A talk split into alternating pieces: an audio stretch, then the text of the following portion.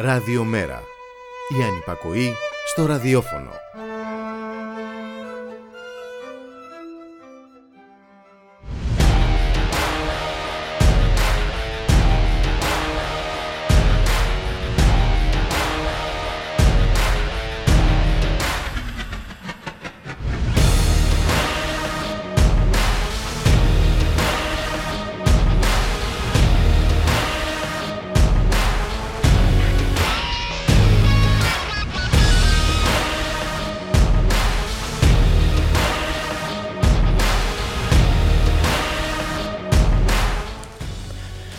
Χαίρετε κυρίες και κύριοι, ακούτε την εκπομπή «Το στίγμα της μέρας» με το Γιώργη Χρήστου. Στη ρύθμιση του ήχο Γιώργος Νομικός, στην παραγωγή της εκπομπής η Γιάννα Αθανασίου.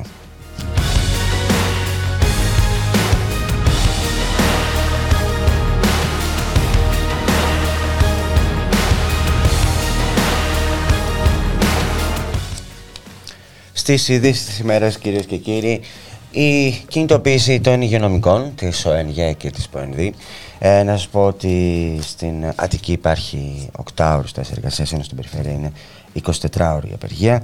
Ε, αυτή την ώρα υπάρχουν κινητοποίησεις ε, σε όλες ε, τις περιοχές της χώρας. Ε, στην Αθήνα αυτή την ώρα η υγειονομική ε, είναι στο Υπουργείο ε, Υγείας. Ε, η πορεία ξεκίνησε από την πλατεία Μαβιλή, ενώ σε ισχύ έχουν, έρθει, έχουν τεθεί κυκλοφοριακές ρυθμίσεις στο κέντρο της Αθήνας. Η υγειονομική διαμαρτυρείται γιατί άλλο, για αυτό που διαμαρτυρόμαστε όλοι μας. Για την υποστολέχωση του, του ΕΣΥ, για την υποχρηματοδότηση του ΕΣΥ.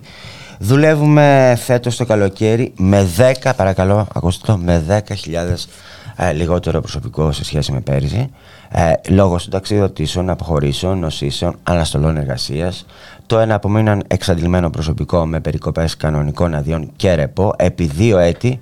Εφέτος για τρίτο ε, έτος του χορηγούνται λίγες ημέρε κανονική άδεια λόγω μεγάλων ελλείψεων προσωπικού, που σας έφερα, ε, ε, μείον 10.000 λιγότερο.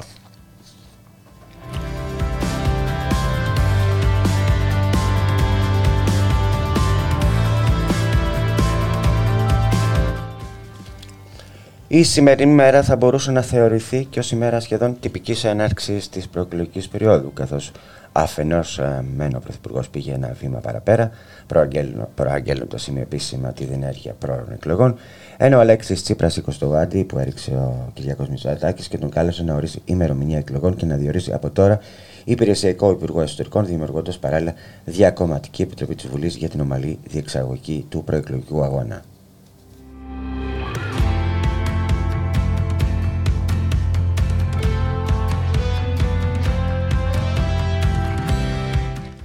Να σας πω ότι χθε ο Κυριάκος Μητσοτάκης ε, σε συνέντευξή του ε, στο Capital αφού εξέφρασε την πρόθεσή του να εξαντλήσει την τετραετία άφησε ανοιχτό τον δεχόμενο πρόωρο εκλογών ρίχνοντας ουσιαστικά την ευθύνη πρόωρος προσφυγής στις κάλπες, ε, στις κάλπες στην αντιπολίτευση για τη δημιουργία τοξικού κλίματος λέγοντας χαρακτηριστικά το έχω πει πολλές φορές ότι η πρόθεσή μου είναι να εξαντλήσω την τετραετία, διότι θεωρώ ότι αυτό είναι το θεσμικό ορθό και επιβεβλημένο. Ναι, αλλά ζήταγε όταν ήταν αντιπολίτευση εκλογές, μην το ξεχνάμε. Ε, ε, θέλω επίσης να θυμίσω ότι πολλές ευκαιρίες είχα να κάνω εκλογές σε μια περίοδο που οι δημοσκοπήσεις ήταν εξαιρετικά βολικές. Οι εξαιρετικά βολικές για τη Νέα Δημοκρατία ήταν οι, οι, οι πληρωμένες ε, δημοσκοπήσεις για τη Νέα Δημοκρατία, για να ξέρουμε και τι λέμε. Και δεν το έκανα, είπε ο Πρωθυπουργός, διότι δεν μπορώ να βάζω το, στο ζύγι το κομματικό συμφέρον εις βάρος του εθνικού συμφέροντος. Εδώ γελάνε ε, και τα παρδαλά κατσίκια.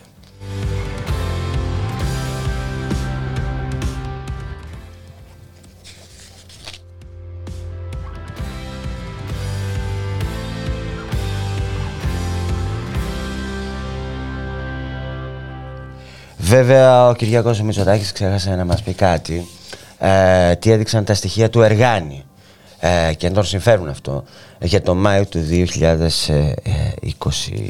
2022 όπου έχουμε ράλι με 867.515 απολύσεις κυρίες και κύριοι. Είναι διπλάσιες αυτές οι απολύσεις, σχεδόν διπλάσιες για να είμαι ειλικρινής, σε σχέση με το Μάιο του 2021.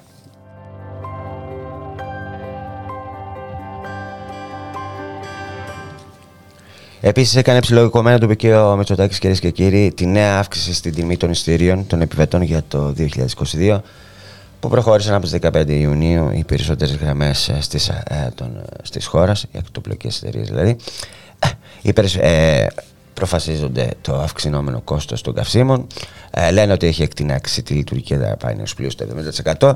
Δεν μας λέμε όμως και τι εργασιακές σχέσεις υπάρχουν σε αυτά τα πλοία ε, και πόσο παίρνουν από, αυτό το, από, από αυτή τη δουλειά των εργατών, πόσο κλέβουν δηλαδή από το μισθό τους ε, στον εργατό. Και μην ξεχνάμε ότι οι εφοπλιστές έχουν τι αφορολόγητο πετρέλαιο.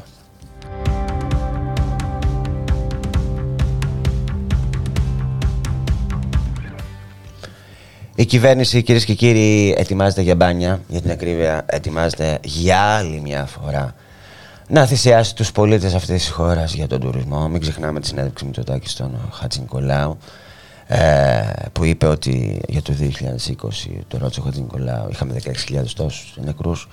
Ε, το 2020, α, ναι, αλλά σώσαμε τον τουρισμό. Είπε ο Μητσοτάκης, αυτό γίνεται και φέτος. Ε, έχουν όλα τα μέτρα ε, σχεδόν εξαφανιστεί. Ε, με αποτέλεσμα να υπάρχει αύξηση των κουρσμάτων.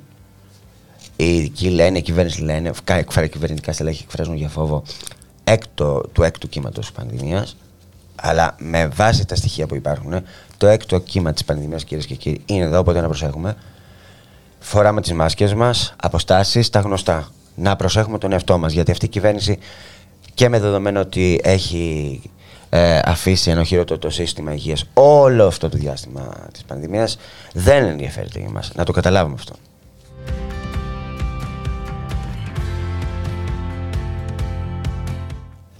Το Διεθνές Ινστιτούτο Τύπου εξέφρασε σοβαρή ανησυχία για την πρόσφατη απόφαση της Εθνικής Αρχής Διαφάνειας της Ελλάδας να αγνοήσει δικαστική απόφαση και να συνεχίσει να εμποδίζει τη δημοσιοποίηση πληροφοριών σχετικά με την πολιτικά υποκινούμενη κατανομή Της κρατικής διαφημιστικής ε, χρηματοδότησης στα μέσα ενημέρωσης κατά τη διάρκεια ε, του πρώτου κύματος της πανδημίας του κορονοϊού. Τη λίστα πέτσα δηλαδή, αυτό εννοεί. Και ζητάει ε, η διεθνής, το Διεθνές Ινστιτούτο Δημοσιογραφίας στην, από την αρχή διαφάνειας να δώσει πρόσβαση σε αυτά τα έγγραφα.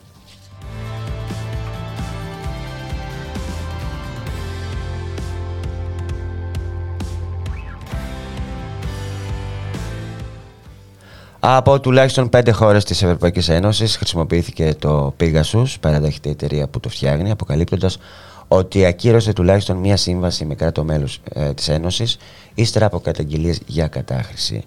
Ε, αυτή είναι η συνέχεια στο σκάνδαλο για την παράνομη χρήση του ε, κατασκοπευτικού λογισμικού του Pegasus, κυρίες και κύριοι, που όπως ξέρουμε πολύ καλά και η κυβέρνηση, η ελληνική κυβέρνηση έχει αγοράσει.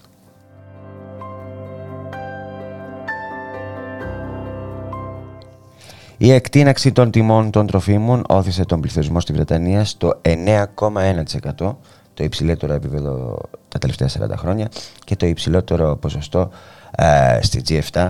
Ε, αυτό υπογραμμίζει τη σοβαρότητα της κρίσης του κόστους ζωής στη Μεγάλη Βρετανία κυρίες και κύριοι. Ε, γι' αυτό και απειρήσαν και οι εργαζόμενοι στα τρένα, γι' αυτό ε, και ο κόσμος στη Βρετανία ε, διαμαρτύρεται. Και καλά κάνει.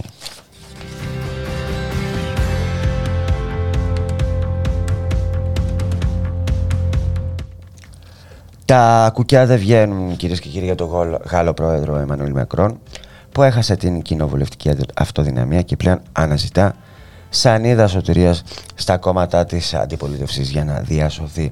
Ο κίνδυνος να μην μπορέσει να σχηματίσει κυβέρνηση πλειοψηφίας και να πρέπει ε, να καταφύγει η χώρα ξανά στις κάλπες σε ένα χρόνο έχει κινητοποιήσει το Μακρόν που προσπαθεί να βρει τρόπους ε, για να, δια, ε, να, να κυβερνήσει ε, εξετάζοντας το χαρτί ε, ε, μιας κυβέρνησης ε, εθνικής ενότητας. Αυτό αποκάλυψε ο Φαμπίαν Ρουσέλ, βουλευτής του Γαλλικού Κομμουνιστικού Κόμματος, ο πρόεδρος της Γαλλίας με ρώτησε αν είμαστε έτοιμοι να εργαστούμε σε μια κυβέρνηση Εθνικής Ενότητας και αν μια τέτοια πρωτοβουλία ήταν η λύση για να βγει η χώρα από την κρίση. Α, ανέφερε ο Ρουσέλ, αφού νωρίτερα συναντήθηκε με τον Γάλλο πρόεδρο ε, στο Μέγαρο των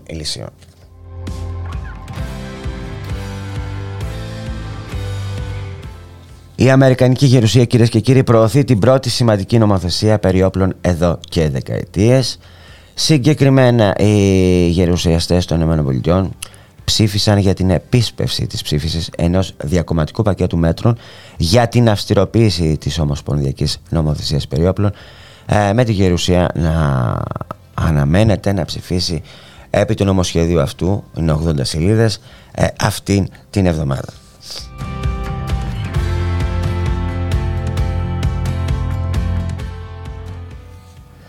Αν ψηφιστεί, όπως ε, επισημαίνει το Reuters, ε, θα είναι η πιο σημαντική δράση για την καταπολέμηση της ένοπλης βίας που έχει αναδειχθεί από το Κογκρέσο εδώ ε, και χρόνια.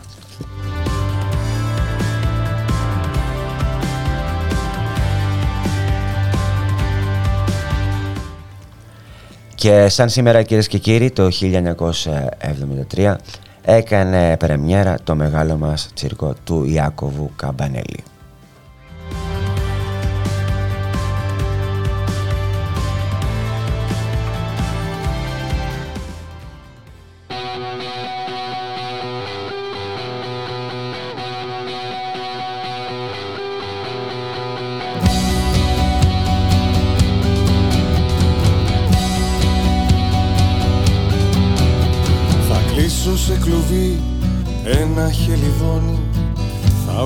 δέντρα στο μπαλκόνι και ένα μπαλόνι να μεγαλώνει να κάνει μπαμ και να σκοτώνει.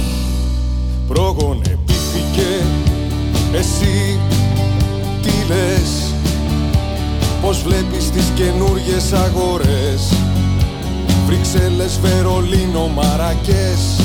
Πρόγονε επίθηκε για μας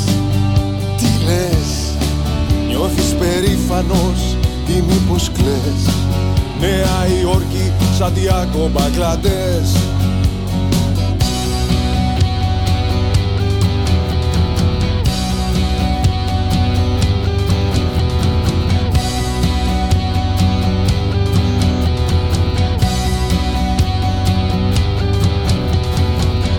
Τα σκεπάσει όλα το χιόνι θα ερωτευτώ στην Περσεφόνη Θα πάμε βόλτα στο φεγγάρι. Με μια αιώρα και ένα μαξιλάρι. Πρόγονε πήθηκε Εσύ, εσύ.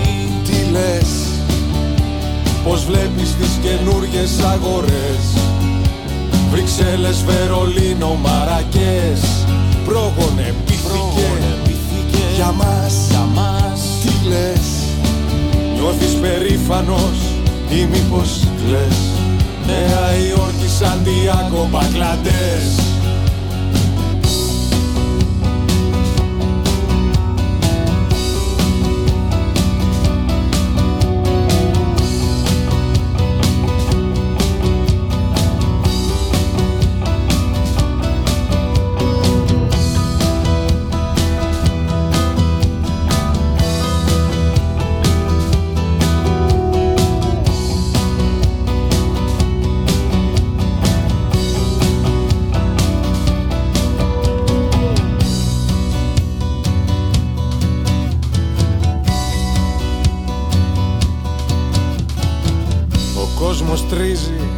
όπως και χτες Έρχονται άλλες εποχές.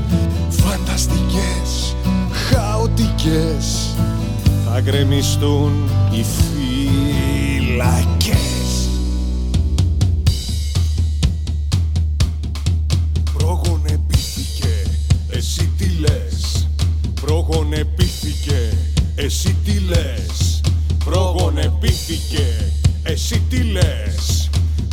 Προγονεπήθηκε, εσύ τι λες; Προγονεπήθηκε, εσύ τι λες; Προγονεπήθηκε, εσύ τι λες; Προγονεπήθηκε, εσύ τι λες; Πως βλέπεις τις καινούριε αγορές; Βρυξέλλες, Βερολίνο, Μαρακές.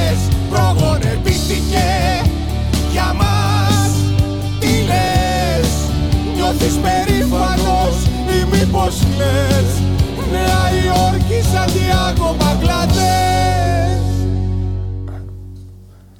Επιστροφή κυρίες και κύριοι στην εκπομπή Το στίγμα της μέρας με τον Γιώργο Χρήστου Στην παραγωγή της εκπομπής Γιάννα Θανασίου Στη ρύθμιση του ήχου ο Γιώργος Νομικός Και περνάμε λίγο στο σχολιασμό της επικαιρότητας. Ε, στην τηλεφωνική γραμμή έχω τον εκπρόσωπο του ΜΕΡΑ25, τον Μιχάλη τον Κρυφθαρίδη. Γεια σου Μιχάλη.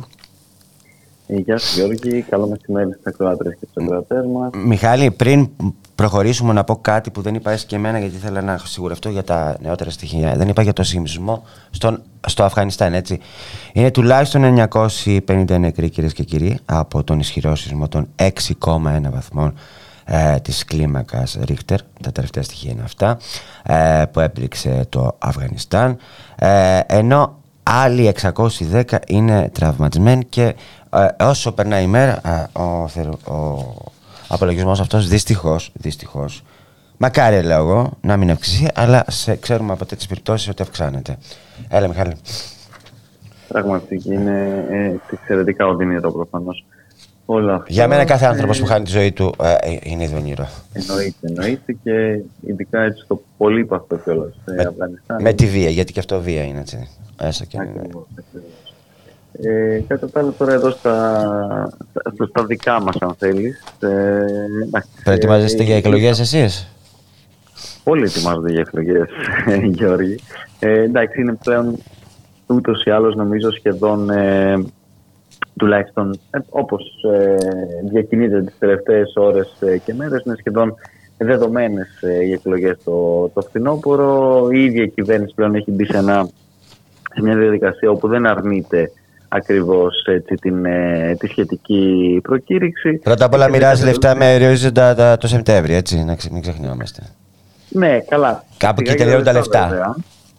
Ε, ε, έχεις δίκιο, Γιώργη. Βέβαια, ε, εδώ επειδή τα συζητάγαμε και λίγο και χθες ε, με την Πούλικα, ότι ε, και αυτό βέβαια μια, μια κοροϊδία είναι ότι τώρα τα 80 λεπτά την, τη μέρα για το, για το fuel pass το ανανεωμένο στα καύσιμα δεν είναι και καμιά φοβερή και τρομερή βοήθεια ούτε η, η επιταγή ακρίβεια στην οποία ακούμε ότι δήθεν θα δοθεί και βέβαια και το περιβόητο το άλλο, το, το Power Pass, έχουμε γεμίσει pass ε, πλέον. Ε, ούτε και αυτό πιστεύουμε ότι θα, θα δώσει πραγματικά έτσι ανάσες ε, στην, στην κοινωνία και την οικονομία η οποία συνεχίζει έτσι να στενάζει με όλα αυτά τα οποία βλέπουμε ε, τα οποία δεν, ε, δεν, δεν αλλάζουν με κάποιες έτσι, τέτοιες κινήσεις επικοινωνιακού κυρίως θα έλεγα Γιώργη χαρακτήρα παρά ε, ουσιαστικού διότι κάθε μέρα τα, τα καύσιμα ξέρουμε πολύ καλά ότι ανεβαίνουν 3 με 4 λεπτά ε, περίπου. Έχουμε, βλέπουμε και ξέρουμε πολύ καλά το τι συμβαίνει και τι συνεχίζει να συμβαίνει δυστυχώς ε, στην, στην ενέργεια. Και βέβαια και στα τρόφιμα, στα σούπερ μάρκετ, παντού η, η ακρίβεια συνεχίζει να θερίζει πριν καν δούμε υποτίθεται και διάφορα απότοκα και από την επιστημική κρίση ενδεχομένως η οποία έρχεται και ίσως είναι και αυτοί οι λόγοι που οδηγούν έτσι τον. Συγγνώμη να, σε, να σε ρωτήσω κάτι. Το, σε έχω ξανακούσει ναι, να το λες. Σε ρωτάω τώρα ως εκπρόσωπο του του ΜΕΡΑ25. Γιατί λέτε ναι. έχετε. Εδώ είναι η επιστημική κρίση. Έχεις πάει να δει που, που είναι οι τιμές στα σούπερ μάρκετ που έχεις πάει. Πού είναι οι τιμές στη βενζίνη; Είναι, είναι, είναι κρίση αυτό το πράγμα. Αλλά αυτό είναι το, το ένα πράγμα, το ένα σκέλος αν θέλεις αυτού. Το άλλο σκέλος υποτίθεται ότι είναι και οι ελλείψεις οι σχετικές. Ε, διότι εκεί καταλαβαίνεις ότι η κατάσταση θα, θα, θα ξεφύγει ακόμα περισσότερο από όλο αυτό το οποίο βλέπουμε τώρα. Το απευχόμαστε φυσικά, δεν είναι κάτι το οποίο ε, περιμένουμε, αλλά σε κάθε περίπτωση με όλα τα στοιχεία τα οποία και εμείς βλέπουμε και η κυβέρνηση γνωρίζει και όλοι έτσι, εκτιμούν, εν πάση περιπτώσει, είναι εξαιρετικά δυστοπικό το μέλλον και για αυτή την, ε, την κατάσταση. Και το ζήτημα, ξαναλέω, κυρίως είναι ότι δεν υπάρχει καμία προετοιμασία για τίποτα. Δηλαδή, αυτό το οποίο βλέπουμε από την ε, κυβέρνηση και όχι μόνο, και από την ίδια την Ευρωπαϊκή Ένωση, αν θέλεις, είναι μια διαρκής άρνηση να, να στηρίξουν πραγματικά ε, αυτούς που το έχουν ανάγκη τη στιγμή που επιμένουν βέβαια να στηρίζουν τους ε, γνωστούς ε, φίλους τους οι οποίοι ε, συνεχίζουν να βγάζουν από όλα αυτά τα σπασμένα για άλλη μια φορά στις πλάτες έτσι της ε, μεγάλης αν θέλεις κοινωνικής πλειοψηφίας Γιώργη. Από το λαό βγάζουν έτσι γιατί αυτό που λέμε για ελλείψεις Ελλείψεις δεν νομίζω ότι θα έχει στην τροφή του ή στη βενζίνη το Βαρδίνο Γιάννης. Έτσι. Ελλείψεις άλλοι θα έχουν. Άλλοι θα έχουν. Λοιπόν. Ε, ε, με, θες να σχολιάσουμε λίγο και την υγεία. Έχεις πει πολλές φορές για την υγεία, αλλά είναι ένα κομβικό σημείο, ε, ένα κομβικό θέμα με το δεδομένο ότι η πανδημία αρχίζει, το έκτο κύμα της πανδημίας, εγώ έτσι, λέω, εγώ έτσι πιστεύω, έτσι βλέπω, ότι είναι εδώ και όπως καλά ξέρουμε, πιστεύω ότι πριν τελειώσει ο Αύγουστος θα έχουμε χιλιάδες κρούσματα και θα έχουν αυξηθεί και οι νεκροί. και απορώ πώς θα πάει σε εκλογές σε, σε ένα τέτοιο περιβάλλον. Κοίταξε να δεις, ήδη έχουμε χιλιάδες κρούσματα. Δεν νομίζω ότι τον εμποδίσει κάτι τέτοιο, διότι βλέπουμε ότι ευτυχώς αν ένα δεν θέλω να πω τον αριθμό, γι' αυτό, γι αυτό είπα χιλιάδες. Το ξέρω ότι έχουμε. Ναι, Απλά ναι, δεν θέλω ναι. να πω αριθμό. αν ένα πράγμα έτσι πηγαίνει τουλάχιστον καλά είναι ότι λειτουργούν τα, τα εμβόλια και έχει αποσυνδεθεί ευτυχώς το κομμάτι των κρουσμάτων με το κομμάτι των διασωληνώσεων και των θανάτων. Από εκεί και έπειτα δυστυχώς τα πράγματα πέρα από το κομμάτι της εμβολιαστικής αν διαδικασία στο ΕΣΥ παραμένουν όσοι είχαν, αν δεν γίνονται και χειρότερα διαρκώς. Ξέρουμε πολύ καλά και τις σχετικές. 10.000 λιγότεροι υγειονομικοί φέτος σε σχέση με πέρυσι. Ακριβώς. Ε, και γενικότερα, ξέρουμε και γενικότερα τις πρωτοβουλίες κυβέρνησης και σε αυτό το, το ζήτημα και βέβαια και όλη αυτή την, την παλινοδία με την οποία χειρίζεται και πάλι την, την πανδημία, τα λανθασμένα μηνύματα τα οποία διαρκώς στέλνει, όλα αυτά τα, τα μπρος πίσω τα οποία ακούμε συνέχεια να, να συμβαίνουν. Θυμάστε πολύ καλά ότι πριν δεν έχει περάσει πολύς καιρός, όπου πετάξαμε τις μάσκες, πετάξαμε τα πιστοποιητικά, πετάξαμε τα πάντα ε, για να υποδεχτούμε ως συνήθως την τουριστική σεζόν ε, και για άλλη μια φορά τα, τα κρούσματα έτσι να, να, να παίρνουν την, ε, την ανιούσα χωρίς να υπάρχει καμία ε, απολύτως έτσι, σχετική πρόβλεψη για μια σειρά από, από ζητήματα και Ω συνήθως ε, παραπέμπονται όλα και πάλι στο, στο φθινόπωρο, όπου η ίδια η κυβέρνηση, ο ίδιος ο Υπουργός Υγείας, έχει εξαγγείλει και την τέταρτη δόση, την δεύτερη αναμνηστική, αλλά και βέβαια και την επαναφορά μιας σειράς από μέτρων που ενδεχομένως τώρα έχουν ε, αρθεί. Νομίζω 15 παραμένει... Σεπτέμβρη δεν είχε πει. 15 Σεπτέμβρη, Ακριβώς. Το ζήτημα παραμένει, Γιώργη, ότι ε, το, το, το, το βασικό δηλαδή πέρα ε, από όλα αυτά είναι το τι συμβαίνει και το τι θα συμβεί στο ΕΣΥ. Όπου και δυστυχώς δεν βλέπουμε και δεν είχαμε δει μέχρι και στην, ε, στη, στη σκληρή, αν θέλεις, ε, πανδημία, στα πιο δύσκολα σημεία της, την αλλαγή της τάσης της κυβέρνησης, η οποία επέμενε και τότε, επιμένει και τώρα. Έχουμε χάσει χιλιάδες ανθρώπους. Δεν πρέπει να, να ξεχνάμε παρά το, το αφήγημα το οποίο σε μεγάλο βαθμό κατάφερε να περάσει η κυβέρνηση με τα μέσα της, ότι πραγματικά χάσαμε χιλιάδες ανθρώπους χωρίς να υπήρχε κανένα Όχι, μισό λεπτό, μισό λεπτό. Δεν χάσαμε. Η κυβέρνηση οδήγησε στο να χαθούν χιλιάδες ζωές. Ναι, είναι ναι, δική της ευθύνη. Δεν είναι; Ούτε δική μου ούτε δική σου. Δική της είναι η ευθύνη. μόνο και μόνο επειδή ακριβώς η κυβέρνηση αρνήθηκε να λάβει τα, τα σχετικά μέτρα για την ενίσχυση του εθνικού συστήματος υγείας. Γιατί, γιατί και οι εργαζόμενοι στα, νοσοκομεία και οι εργαζόμενοι στους άλλους χώρους δουλειάς λέγανε μέτρα προστασίας, μέτρα προστασίας που στα μέτρα προστασίας τουλάχιστον στα νοσοκομεία είναι και οι προσλήψεις, είναι ε, και η επαρκής χρηματοδότηση και, η μόνιμη δουλειά που είναι παντού. Ναι. Και τα ίδια τα μέσα προστασίας, τα οποία και αυτά ποτέ δεν δόθηκαν ή εν πάση περιπτώσει δόθηκαν με τους τρόπους με τους οποίους ε, δόθηκαν, ε, Γιώργη. αυτό είναι το, το πλαίσιο, δεν είναι δυστυχώς καινούριο. Ε, και με αυτό το πλαίσιο πράγματι καλούμαστε μάλλον όπως προείπαμε να πάμε το, το φθινόπωρο σε μια εκλογική περίοδο όπου και εκεί θα σου πω επειδή χθες είχαμε κάποια εκ νέου καλέσματα εν πάση περιπτώσει για τις διάφορες ε, προοδευτικές ε, κυβερνήσεις εμείς ξαναλέμε όπως είπαμε ήδη και από το συνέδριό μας και υπάρχει και σχετική απόφαση έχουμε θέσει ένα πολύ συγκεκριμένο πολιτικό προγραμματικό πλαίσιο να συζητήσουμε με τον οποιονδήποτε πριν από τις εκλογές καλούμε και όλα και με, με ειλικρινή αγωνία για ακριβώς εξαιτίας όλων όσων συμβαίνουν εκεί έξω στην, στην κοινωνία από τι πολιτικέ επιλογέ της Μητσοτάκης ΑΕ. Από εκεί και έπειτα όμως δεν υπάρχει καμή, κανένα περιθώριο για μας για οποιαδήποτε συζήτηση μετά τις εκλογές, αν δεν έχει υπάρξει πριν από αυτές προγραμματική ε, σύγκληση σε μια σειρά από τέτοια θέματα. Δεν μας ενδιαφέρει το να πάμε μετά σε ένα απλώς μοίρασμα θέσεων, διότι στα τριήμερα αυτό γίνεται κατ' ουσίαν, δεν γίνεται καμία ε, ε, επί της ουσίας πολιτική ε, διεργασία. Αυτό που μας ενδιαφέρει πραγματικά είναι και πώς θα απεμπλακεί η χώρα το δεσμά της Μητσοτάκη ΑΕ και πώς γενικότερα θα βγει από όλη αυτή την δίνη, είτε την μνημονιακή, είτε την υγειονομική τώρα, είτε την ενεργειακή, είτε όλα αυτά τα οποία βλέπουμε, που είναι απότοκα μιας και μόνο κατάσταση εξυπηρέτησης διαρκώς μιας ντόπιας και ξένης παρασιτικής στρατικοδία της ολιγαρχίας, τη στιγμή που ως συνήθως οι πολίτες καλούνται να πληρώσουν ε, τα σπασμένα, Γιώργη. Όχι ως συνήθως, που πληρώνουν τα σπασμένα. Ε, ναι.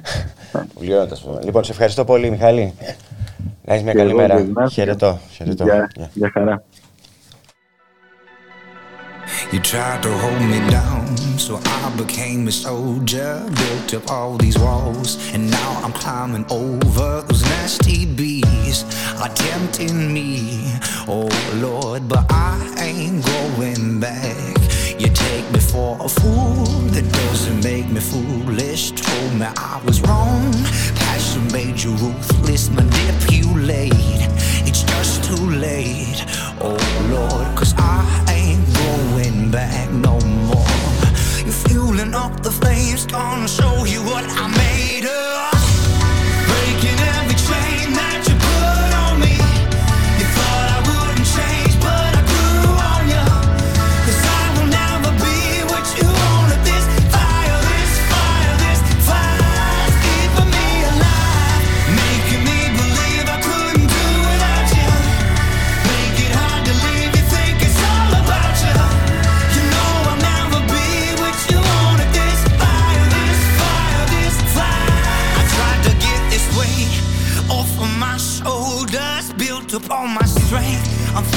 Taking over.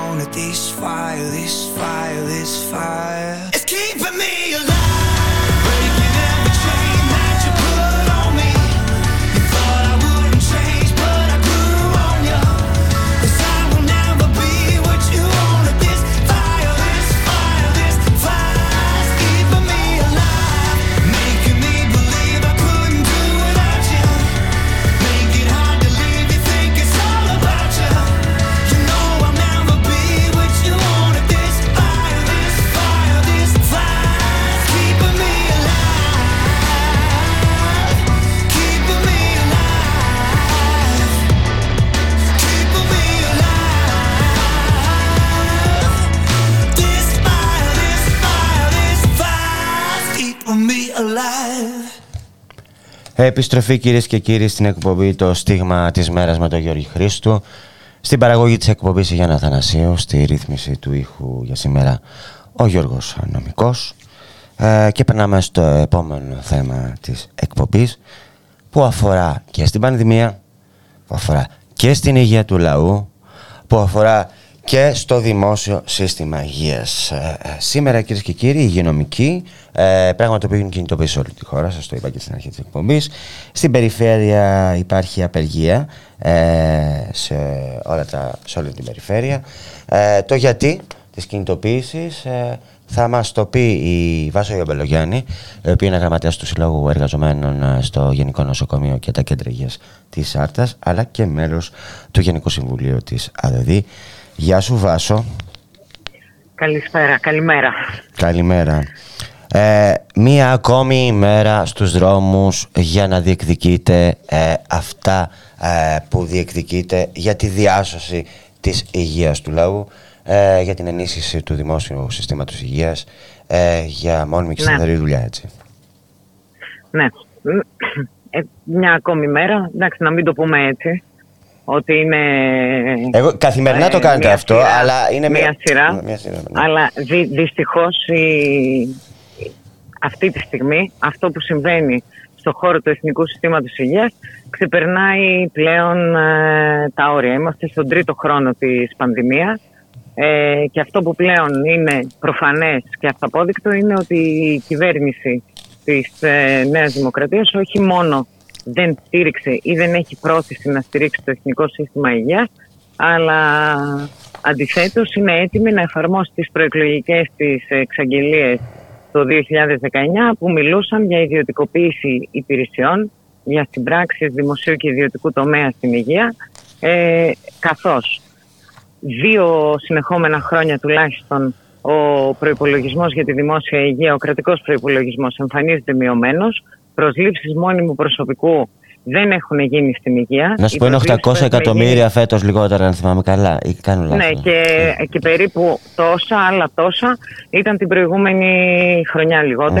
Τη στιγμή που οι δαπάνες, οι εξοπλιστικές, τη στιγμή που οι δαπάνες που γίνονται για, τα, για το Υπουργείο, για τις δυνάμεις ας πούμε της αστυνομίας και της καταστολής είναι πολλαπλάσιες των αναγκών. Είναι πλέον και εκεί έχουμε μόνιμες ότι... προσλήψεις, το άψες σβήσε, ενώ στην υγεία έχουμε μηδενικές προσλήψεις μόνιμου προσωπικού. Στην υγεία έχουμε μηδενικές προσλήψεις μόνιμου προσωπικού. Όλες οι προσλήψεις που γίνανε αφορούσαν προσωπικό ε, με συμβάσεις ορισμένου χρόνου, επικουρικό προσωπικό, το οποίο αυτή τη στιγμή σε λίγο θα βρίσκεται στον αέρα της απόλυσης πρώτον ε, και σε εκλογική ομοιρία, αφού όπως φαίνεται έχει ανοίξει για τα καλά η προεκλογική περίοδος, δηλαδή θα του στάζει είτε η σημερινή κυβέρνηση είτε αυτοί που θέλουν να κυβερνήσουν μετά ότι θα μονιμοποιηθούν ας πούμε στον, στον επόμενο χρόνο. Εμείς αυτό που ζούμε σαν πραγματικότητα στα, στις δομές του Εθνικού Συστήματος Υγείας ξεπερνάει τα όρια, ε, προσλήψεις δεν υπάρχουν,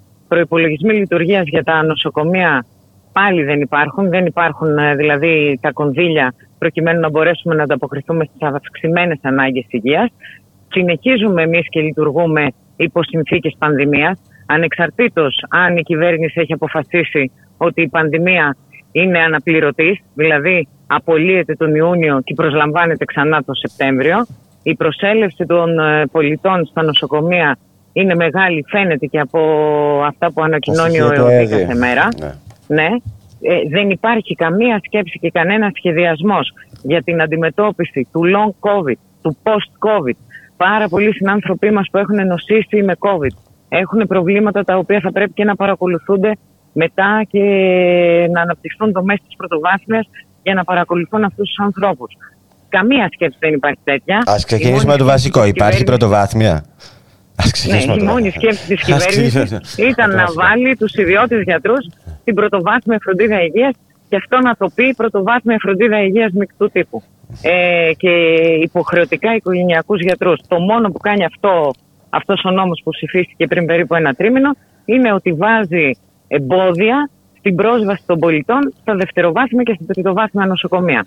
Ε, αυτό λοιπόν που επιδιώκεται από αυτή την πλευρά, τουλάχιστον σε ό,τι αφορά τις λαϊκές ανάγκες σε υπηρεσίες της υγείας, από την κυβέρνηση είναι να μειωθεί ο πληθυσμός που έρχεται και ζητάει υπηρεσίες υγείας από τις δομές του Εθνικού Συστήματος Υγείας. Ο πληθυσμός που πληρώνει για να έχει αυτές τις δομές ναι, υγείας. Είναι σαφής ο προσανατολισμός ε, ότι σμπρώχνουν το, το λαό, τους ανθρώπους, να απευθυνθούν στον ιδιωτικό τομέα. Μόνο που στον ιδιωτικό τομέα ισχύει ότι όχι μόνο το όποιος πληρώνει έχει και ε, υπηρεσίες υγείας, αλλά και ό,τι πληρώνεις έχεις.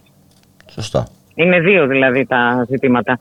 Ε, σε ό,τι αφορά τώρα το κομμάτι των εργασιακών σχέσεων στα νοσοκομεία, όπως σου είπα και πριν, Γιώργη. Να πάμε λίγο στι εργασιακές σχέσεις, όπου είναι ε, ε, ε, τι συμβάσει και τι, τι είδους εργασιακές σχέσεις έχουν και να μιλήσουμε και για τους μισθούς. Γιατί δεν μιλάμε συχνά για τους μισθούς. Ε, το οποίο είναι ένα ναι. δικαίωμά σας. Λοιπόν, δεν Αυτά- ντροπή αυτά να τα μιλάς δύο και να ζητά ήθελα να αυξήσει αυξήσεις για τους μισθούς. Τι τροπή, προς Θεού. Ε, Η δική μας η μισθή είναι καθο- καθυλωμένη πάνω από μία δεκαετία, από το ενιαίο μισθολόγιο του 2012 που εφαρμόστηκε. Ο πληθωρισμός, ο επίσημος, αυτός που ανακοινώνεται δηλαδή από τις υπηρεσίες του κράτους, πλέον κοντεύει το 12%. Δεν, ε, δεν υπάρχει καμία πρόθεση ούτε για αύξηση, ας πούμε, του μισθού του δημοσίου. Οτιδήποτε δίνεται είναι με τη μορφή επιδο- επιδοματικής πολιτικής που δεν ανταποκρίνεται στις λαϊκές ανάγκες και το να απορροφάει η ακρίβεια, οι λογαριασμοί ρεύματος και το να πας ας πούμε να βάλεις Τα καύσιμα, ναι. βενζίνη ναι, στο αυτοκίνητό σου. Ε, τα, το αίτημα για βαρέα και ανθυγιεινά και αυτή η κυβέρνηση όπως και οι προηγούμενες το έχουν ρίξει τον κάλαθο των αχρήστων ενώ, ενώ είναι σε ισχύ οι αναστολές εργασίας ε, σε ό,τι αφορά τον υποχρεωτικό εμβολιασμό. Ε, για το επίπεδο. Για το Που επίδομα μαζί με τις ανθυγιεινής ταξιδιωτήσεις εργασίας- και όλα αυτά φτάνουν στις 10.000 οι ελλείψεις προσωπικούς στο ΕΣΥ φέτος. Ναι, πρώτον. Δεύτερον, αποχωρεί ε, πολύ προσωπικό από το Εθνικό Σύστημα Υγείας λόγω συνταξιοδότησης. Η εντατικοποίηση μέσα στα τμήματα της εργασίας αυξάνεται και στις κλινικές αυξάνεται με γεωμετρική πρόοδο. Πλέον μιλάμε δηλαδή για έναν ή δύο ε, συναδέλφους νοσηλευτές στις βάρδιες με τις κλινικές γεμάτες, με πληρότητα δηλαδή πάνω από 80%.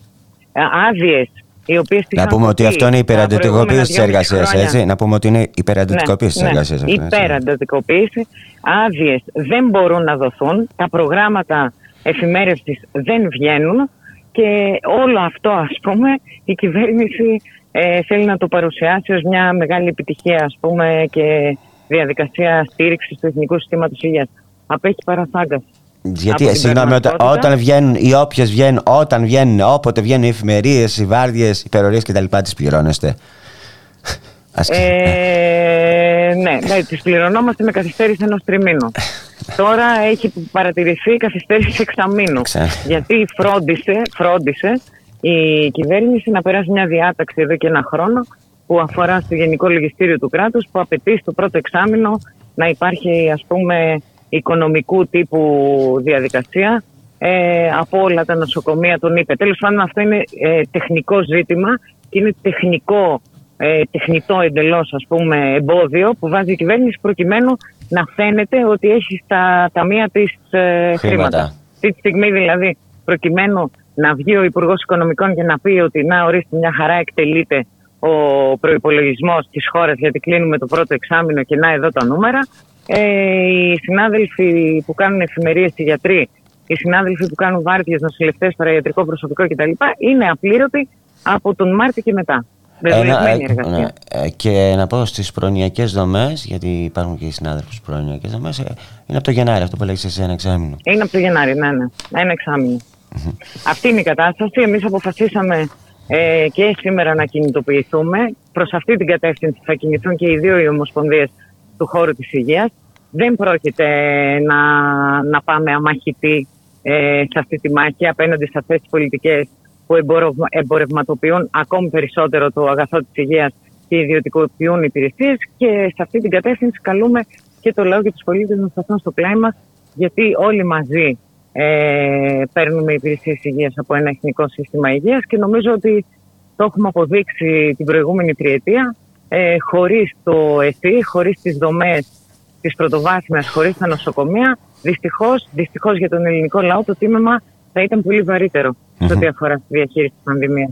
Σωστά. Και να πω ότι σε αυτήν ε, την πολιτική της ιδιωτικοποίησης της υγείας βλέπουμε ε, να ξαναβγαίνει μπροστά ε, και η πολιτική της ιδιωτικοποίησης της παιδείας, έτσι.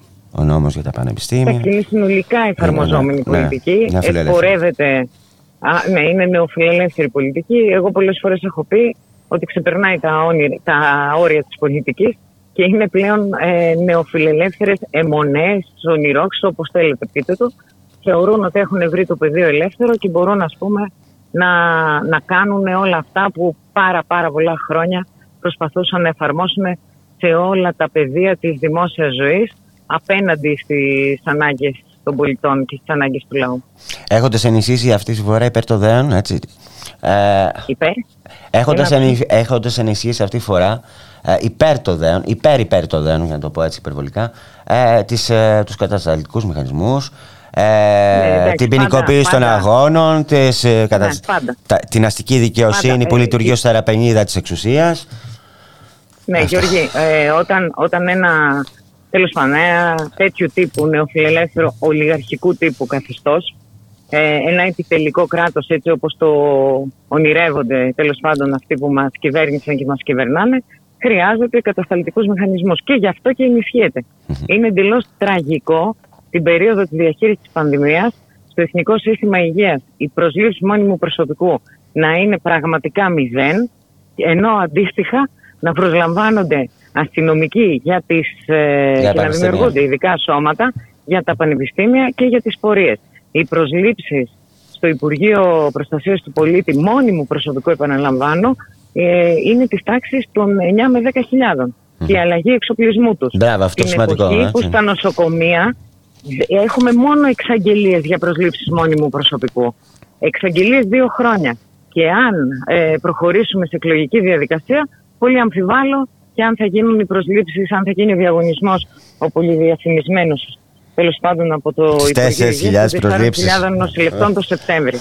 ναι, γιατί είναι γνωστό ότι όταν πάμε σε εκλογές, προσλήψεις ε, στο δημόσιο δεν γίνονται. Και επίσης, ε, μιας και το ανέφερε, έχουμε στα σώματα ασφαλείας, στην αστυνομία συγκεκριμένα, ε, και ε, καινούργια οχήματα κτλ. Δεν έχουμε στην πυροσβεστική, Ναι, ναι, να και το αλλαγή πούμε. εξοπλισμού. Η αλλαγή εξοπλισμού στα νοσοκομεία γίνεται είτε με συμπράξη δημοσίου και ιδιωτικού τομέα, είτε στην περίοδο του COVID ε, από δωρεές ιδιωτών. Τίποτα άλλο δεν έχει γίνει. Δεν χρηματοδοτείται η δημόσια υγεία προκειμένου να υπάρξουν αυτά που πρέπει να υπάρξουν για να προχωρήσουμε σε ένα άλλο μέλλον. Χρηματοδοτείται η ιδιωτική υγεία. Λοιπόν. Τι, Αυτά. δεν είναι ψέματα είναι Επειδή αυτό; είμαι στο Ψέματα είναι δικα- αυτό; ε, Είμαι στο, δικα... είμαι στο δικαστήριο που γίνεται αυτή τη στιγμή Ο Χρήστος. στην Άρτα για, για το χρηστο Ναι, και δεν θα, δεν θα μπορέσω να μείνω άλλο. Όχι, όχι, όχι, εντάξει. Ε. Να πούμε ότι μιλάς για το. Θα το πω εγώ. Φύγε εσύ. Ναι. Πόσο χαιρετώ. Λοιπόν, ευχαριστώ πολύ. Να είσαι Γεια. καλά. Ε, μιλάμε κυρίες και κύριοι, γίνεται, συνέχιζεται σήμερα η δίκη στο, στα δικαστήρια της Άρτας ε, για το θάνατο από ηλεκτροπληξία του 29χρονου Χρήστου Ζορμπά ε, στην Ήπειρο ε, το 2020. Ε, η διαδικασία αναμένεται να διαρκέσει για λίγο καιρό και θα σας πούμε όταν θα ολοκληρωθεί ή θα σας πούμε και στη συνέχεια ε, της δίκης θα σας δίνουμε στοιχεία ε, για αυτή την υπόθεση. Γιατί προσπαθεί η, η Ήπειρος ε, να τη βγάλει καθαρή.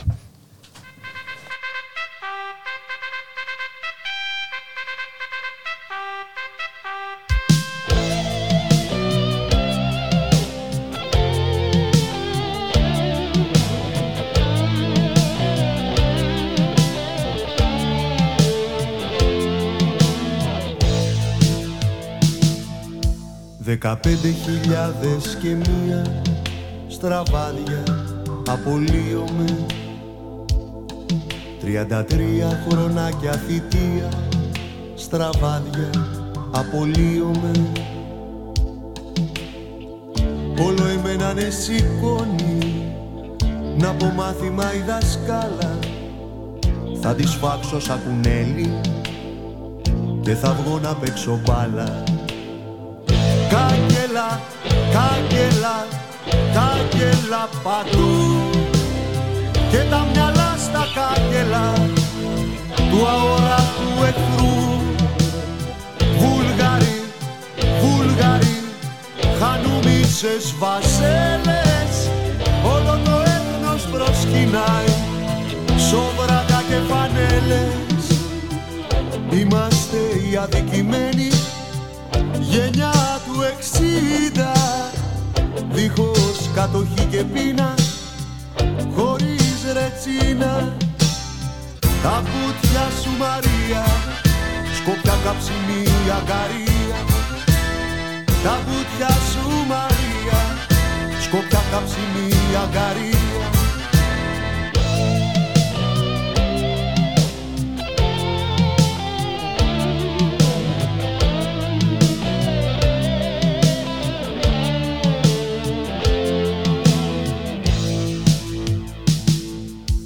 Δεκαπέντε χιλιάδες και μία στραβάδια απολύομαι. Τριάντα τρία χρονάκια θητεία Στραβάδια απολύομαι. Μια ζωή παρουσιάστε Σαν εκπαιδευμένος σκύλος. Εγώ δεν θα πάρω άλλο. Ευχαριστώ δεν είμαι φίλος Κάγκελα, κάγκελα, κάγκελα παντού. Και τα μυαλά στα κάγκελα Του αόρατου εχθρού. Βούλγαροι, Βούλγαροι Χανούμισες βασέλες. Όλο το έθνος προσκυνάει Σόβρακα και φανέλες.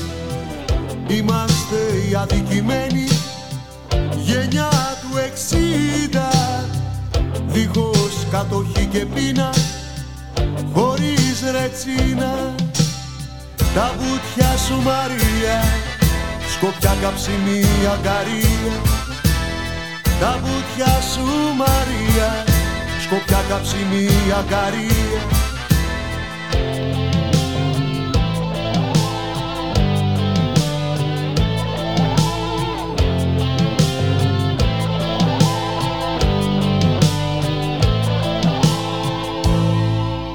Δεκαπέντε χιλιάδες και μία στραβάδια απολύομαι. Κυρίες και κύριοι, επιστρέφουμε στην εκπομπή το στίγμα της ημέρας ε, με τον Γιώργη Χρήστου. Στη ρύθμιση του ήχου για σήμερα ο Γιώργος Νομικός, στην παραγωγή της εκπομπής η Γιάννα Αθανασίου. Και να περάσουμε σε ένα μέσο ε, ε, μαζικής μεταφοράς, το μετρό, τον ηλεκτρικό, ε, που χρησιμοποιούμε πολύ, πολύ. ε, σε αυτή την πόλη ε, και στην καταγγελία που έχει κάνει το Σωματείο Εργαζομένων στη Στασή ότι γίνονται μετακινήσεις επιβατών στη γραμμή 1, στον ηλεκτρικό δηλαδή, εν μέσω καύσεων με σειρμούς χωρίς κλιματισμό. Για το θέμα αυτό θα μιλήσουμε με τον Παναγιώτη τον Κοντογιάννη που είναι μέλος του Διοικητικού Συμβουλίου ε, του Σωματείου Εργαζομένων της ΑΣΥ. Ε, γεια σου Παναγιώτη. Γεια σας. Λοιπόν, ε, για πες, δεν το ήξερε αυτό η διοίκηση ότι υπάρχουν σειρμοί χωρίς ε, κλιματισμό; Ε, όλοι το ξέρουν. Το θέμα είναι τι κάνουν. Τι ναι, ναι, ναι. Εκεί θα πήγαινε μετά. τι, τι έκανε λοιπόν; Τίποτα δεν έκανε. Από το... ε, τίποτα. Ξέρετε τι γίνεται. Σε εμάς οι αποφάσεις ε, παίρνονται πολιτικά. Δηλαδή μια διοίκηση εκτελεί τις εντολές του πολιτικού του προϊστάμενου. Ε, και η δικιά μας διοίκηση τώρα του Υπουργού της Εντολές εκτελεί. Του Καραμαλή, δεν, σε συγκεκριμένη περίπτωση. Του Καραμαλή, ναι. Εάν δεν, ε, δεν σταθούν στο πρόβλημα σωστά και μιλάμε σε πολιτικό επίπεδο, δεν υπάρχει περίπτωση να λυθεί. Έχουμε σειρμούς. Εμείς οι πρώτοι σειρμοί μας αγοράστηκαν το 1984, αυτοί που κυκλοφορούν τώρα. Και οι ναι. τελευταίοι το 2004.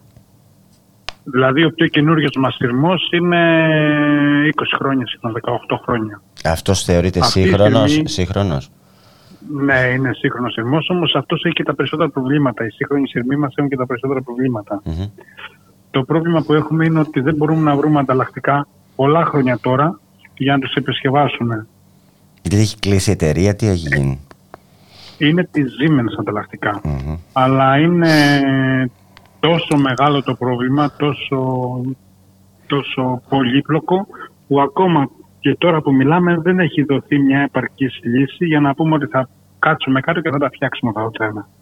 Τώρα μιλάμε για τον κορμό μας, ο οποίος ε, αυτή η σειρά είναι νομίζω 25 σειρμοί, εκ των οποίων δεν λειτουργούν ούτε τέσσερις. Ούτε τέσσερις. Και Αν κάνετε, για να καταλάβω, ε, υπάρχουν περιπτώσεις που κάνετε μπαλώματα, ας πούμε, προσπαθείτε εσείς με κάποιους τρόπους να... Ε, μέχρι τώρα έτσι γίνεται. Δηλαδή, αν κάποιος χαλάει ή βγάζει κάποια βλάβη, παίρνουμε ανταλλακτικά από αυτόν, τα πηγαίνουμε σε ένα που μπορούμε να επισκευάσουμε και έτσι μπαλώνοντας, μπαλώνοντας, μπαλώνοντας προσπαθούμε να κρατήσουμε τη γραμμή εδώ λειτουργική και ανοιχτη Ε, Αυτό βέβαια... Έχουμε... Συγγνώμη, συγγνώμη Παναγιώτη, πες μου. Τα άλλα τρένα που έχουμε, τα, παλιέ, τα παλαιότερα, δεν έχουν τέτοια προβλήματα, αλλά όμως είναι παλιά, δηλαδή έχουν άλλα Μπορεί να μην ανοίγουν ή να κλείνουν σωστά οι πόρτες τους, οπότε δεν μπορούμε να τα χρησιμοποιήσουμε τίθεται θέμα Ή μπορούν οι κινητήρες τους να μην ε, λειτουργούν και αυτοί σωστά, οπότε πάλι έχουμε θέμα ασφάλειας, τα αποσύρουμε. Και, σε όλη αυτή την κατάσταση την πληρώνουν ε, ε, οι επιβάτες, έτσι. Ναι, οι επιβάτες βλέπουν στην αναμονή παραπάνω από 11 λεπτά, που σημαίνει όταν βλέπουν παραπάνω από 11 λεπτά ότι έχουμε χαλασμένα τρένα, δεν έχουμε το στόλο μας όλο να έτοιμο πόλεμο. Η λύση που έχουν βρει τώρα μέχρι τώρα η διοίκηση είναι να φέρνει από το υπόγειο δίκτυο, από τις γραμμές 2-3, τους σειρμούς της πρώτης γενιάς, αυτοί που είχαν αγοραστεί λίγο πριν την ολυμπιαδα οι οποίοι όμως αυτοί δεν έχουν κλιματισμό. Τότε που αγοράστηκαν πιθανόν να ήταν διαφορετικές κλιματικές συνθήκες, να μην ήταν τόσο σοβαρή η ανάγκη να, να έχουν κλιματισμό τα τρένα. Τώρα όμως δεν γίνεται τα τρένα, ειδικά σε ένα επίγειο δίκτυο όπως είναι το δικό μας, να λειτουργήσουν χωρίς να έχουν στην καμπίνα μέσα κάποιο είδους ε, κλιματισμό. Ε, στην, Ε, ανακοίνωσή είναι σας, συνθήκη. στην ανακοίνωσή σας καταλήγετε λέγοντας ότι θέλουμε να εκφράσουμε την ευχή να μην αντιμετωπίσει κανένας επιβάτης προβλήματα υγείας στη διάρκεια της μετακίνησης του εν μέσω καύσωνα με σειρμό χωρίς κλιματισμό. Νομίζω ότι Ναι, και αυτή αυτό είναι, το εννοούμε, δεν το είναι μια λέμε. σοβαρότερη καταγγελία αυτή. Δυστυχώς. Μμμ. Δυστυχώς είναι πολύ άσχημη η κατάσταση. Μάλιστα, λοιπόν, να σε ευχαριστήσω πολύ Παναγιώτη και να το λέω εγώ προς τους επιβάτες. Όταν αργούν λοιπόν οι σειρμοί ε, του ηλεκτρικού, δεν φταίνει οι εργαζόμενοι. Οι εργαζόμενοι κάνουν το πάντα για να μπορέσουν να λειτουργήσει αυτό το σύστημα εκεί πέρα. Φταίει κάποιος Ε, άλλος. Να έχουν, να έχουν υπομονή οι επιβάτες και αυτές τις μέρες που έχει κάψωνα, αν δεν, έχει, δεν υπάρχει λόγος, καλύτερα να μην χρησιμοποιήσουν, να μην, να μην μετακινηθούν. Αυτά. Σε ευχαριστώ πολύ Παναγιώτη. Ευχαριστώ. Να έχεις Γεια ε, σας. μια καλημέρα. Να σας πω κυρίες και κύριοι ότι ε, εν ώψη του επερχόμενου καύσωμα, καύσωνα, συγγνώμη, επιβάλλεται η λήψη προληπτικών μέτρων προκειμένου να αποφευχθεί η θερμική καταπώνηση των εργαζομένων που οφείλεται ε, στους συνθή- στις συνθήκες ε, του καιρού ε, σε συνδυασμό με το μικροκλίμα των εργασιακών χώρων και τις συνθήκες ε, εργασίας. Το ΕΚΑ, το Εργατικό Κέντρο Αθήνας ε, και άλλα εργατικά κέντρα έχουν βγάλει ε, πληροφορίες τι πρέπει να κάνετε ε, ως εργαζόμενοι, τι πρέπει να προσέχετε, ποιες είναι οι υποχρεώσεις των ε, εργοδοτών. Να σας πω ότι μεταξύ αυτών είναι ε, ο προσδιορισμός σε συνεργασία με τον γιατρό ε, εργασίας και τον τεχνικό ασφαλείας των εργασιών και των χώρων ε, όπου αναμένεται ε, αυξημένος κίνδυνος θερμικής καταπώνησης και η λήψη των κατάλληλων κατά περίπτωση τεχνικών και οργανωτικών μέτρων για την αντιμετώπιση της. Ε, υπάρχουν πληροφορίες ε, τι πρέπει να κάνουν οι ομάδες, οι εργαζόμενοι που ανήκουν στις ομάδες ε, υψηλού κινδύνου, όπως οι καρδιοπαθείς, οι πνευμο, πνευμονοπαθείς, οι εργαζόμενοι με γενικά νοσήματα, οι εργαζόμενοι που παίρνουν φαρμακευτική αγωγή, ε, ε, οι πληροφορίες για τα ενδεικτικά οργανωτικά μέτρα, ε, γιατί τι πρέπει να γίνεται στις υπαίθριες ε, εργασίες, ε, τι πρέπει να παίρνουν δηλαδή, πρέπει να βάλουν χωρίς και χρήση κατάλληλου καλύματος κεφαλής, ε, να υπάρχει πόσιμο δροσερό, δροσερό νερό, να υπάρχει διαμόρφωση σκιερού μέρους για τα διαλύματα των, ε, που θα πηγαίνουν οι εργαζόμενοι, να υπάρχει κατασκευή στεγάστρων όπου είναι δυνατόν για την εκτέλεση εργασιών, να υπάρχει προγραμματισμός των εργασιών, των εργασιών ώστε οι πιο βαριές δουλειές να μην γίνονται την ώρα που ο καύσωνας είναι στο full ε, και να υπάρχει μείωση της απασχόλησης σε υπαίθριες εργασίες από τις 12 το μεσημέρι έως τις 3 τότε είναι στο full ε, συνήθως ο καύσωνας. Υπάρχουν και ενδεικτικές ε, παρεμβάσεις ε, ε, στο μικροκλίμα του εργασιακού χώρου, χώρου συγγνώμη. να πάτε λοιπόν να δείτε αυτή την εγκύκλιο να ξέρετε ποια είναι τα δικαιώματά σας και τι πρέπει να κάνουν οι εργοδότες ε, για να προστατευτείτε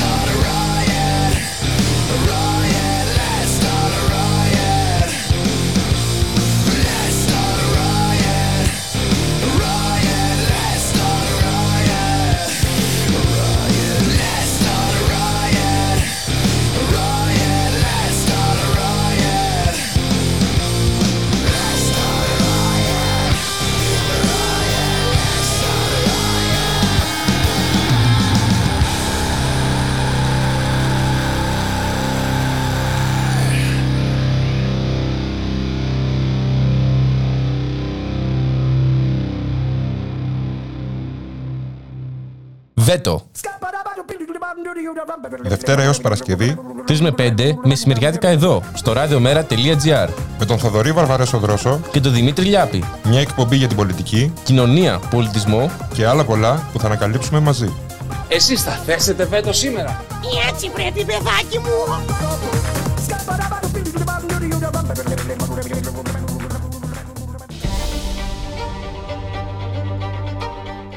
Μεταβάσεις. Η εκπομπή κίνησης ιδεών του Κέντρου Μετακαπιταλιστικού Πολιτισμού.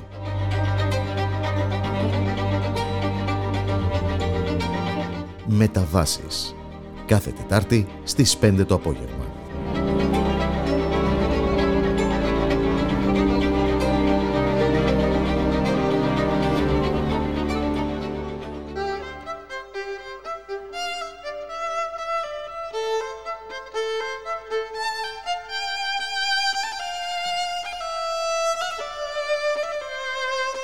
Ραδιομέρα.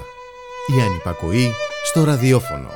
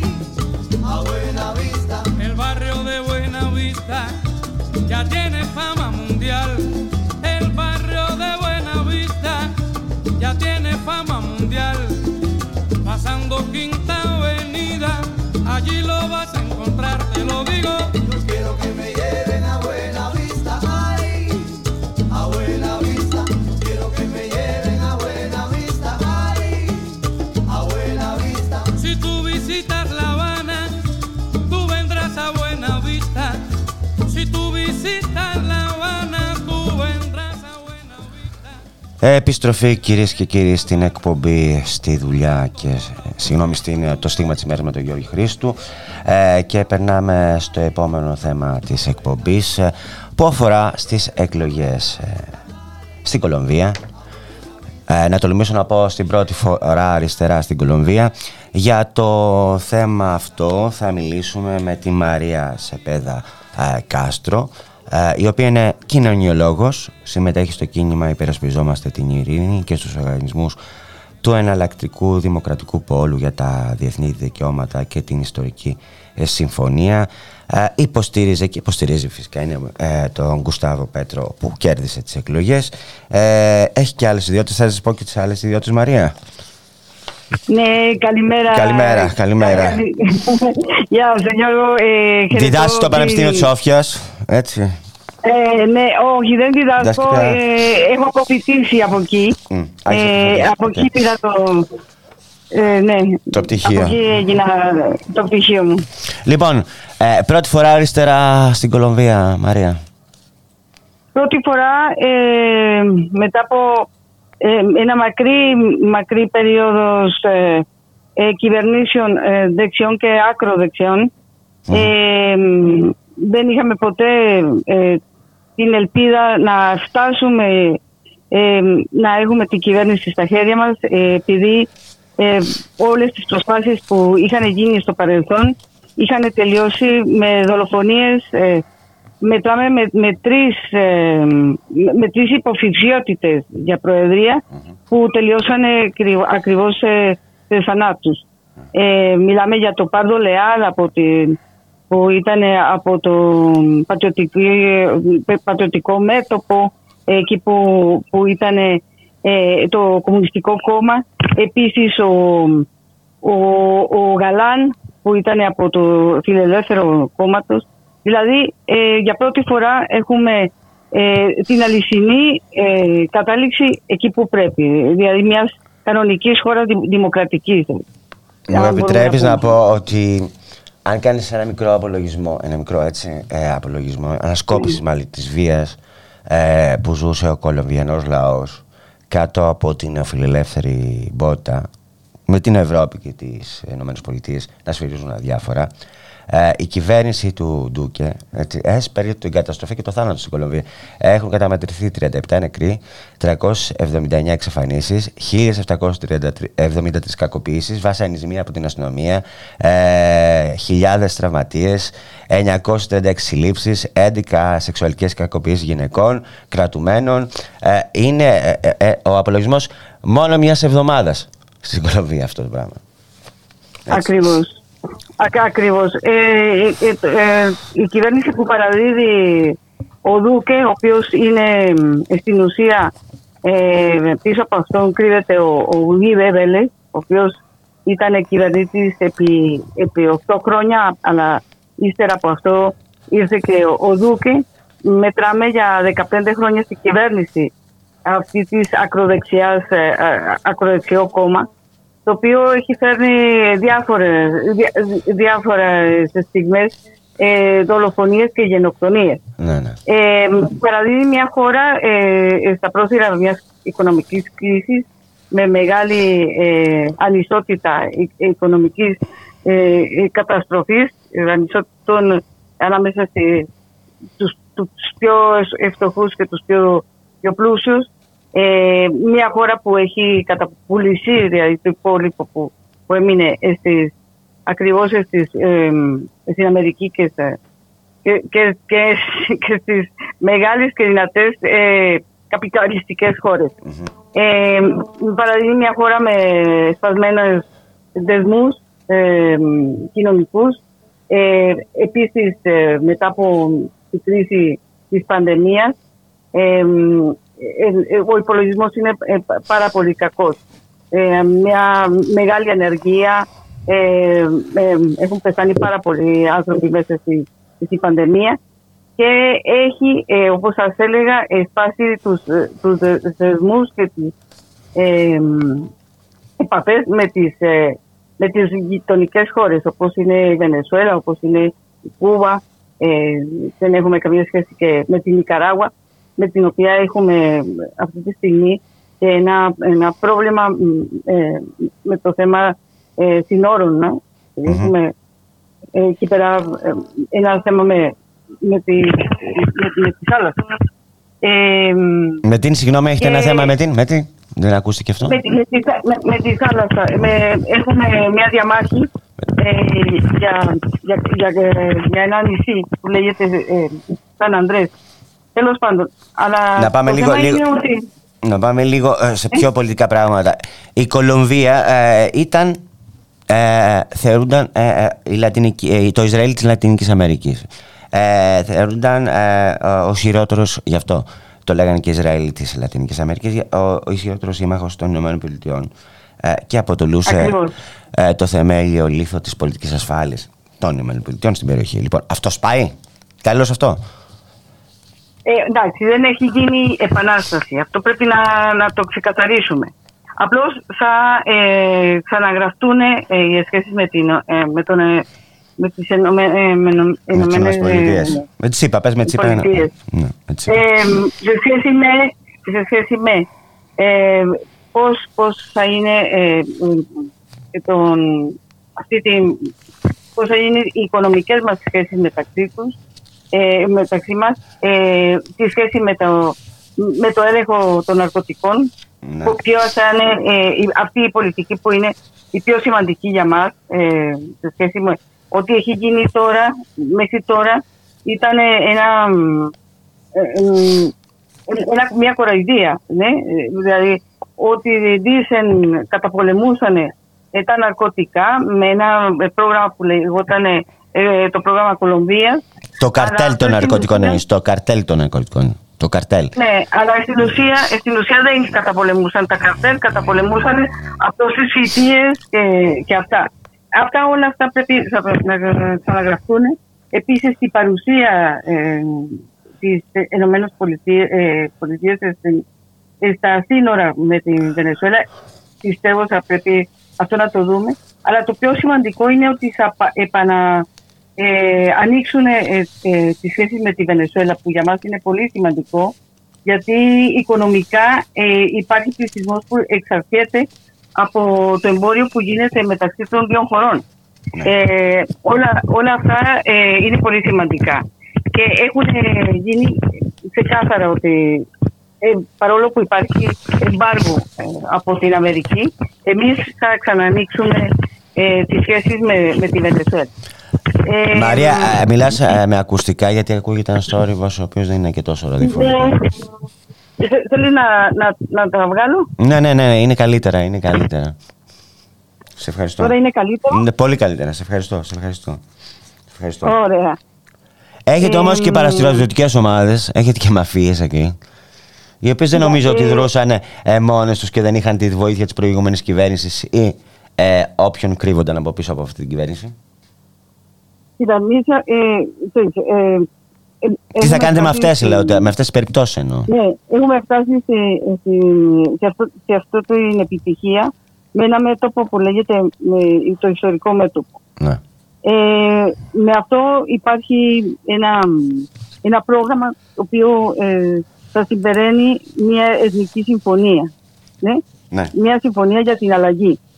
Ε, αυτός θα, θα θέλει τη συμμετοχή πολλών δυνάμεων, όχι μόνο της αριστεράς και δημοκρατικών δυνάμεων. Αυτό λέμε εμείς. Ε, θα πρέπει να υπάρχει μια κυβέρνηση που να είναι ανοιχτή σε, σε πολλές δυνάμεις για, για να μπορούμε να κάνουμε ε, μια αλλαγή και μια ειρήνη, μια ε, ολοκληρωτική ειρήνη.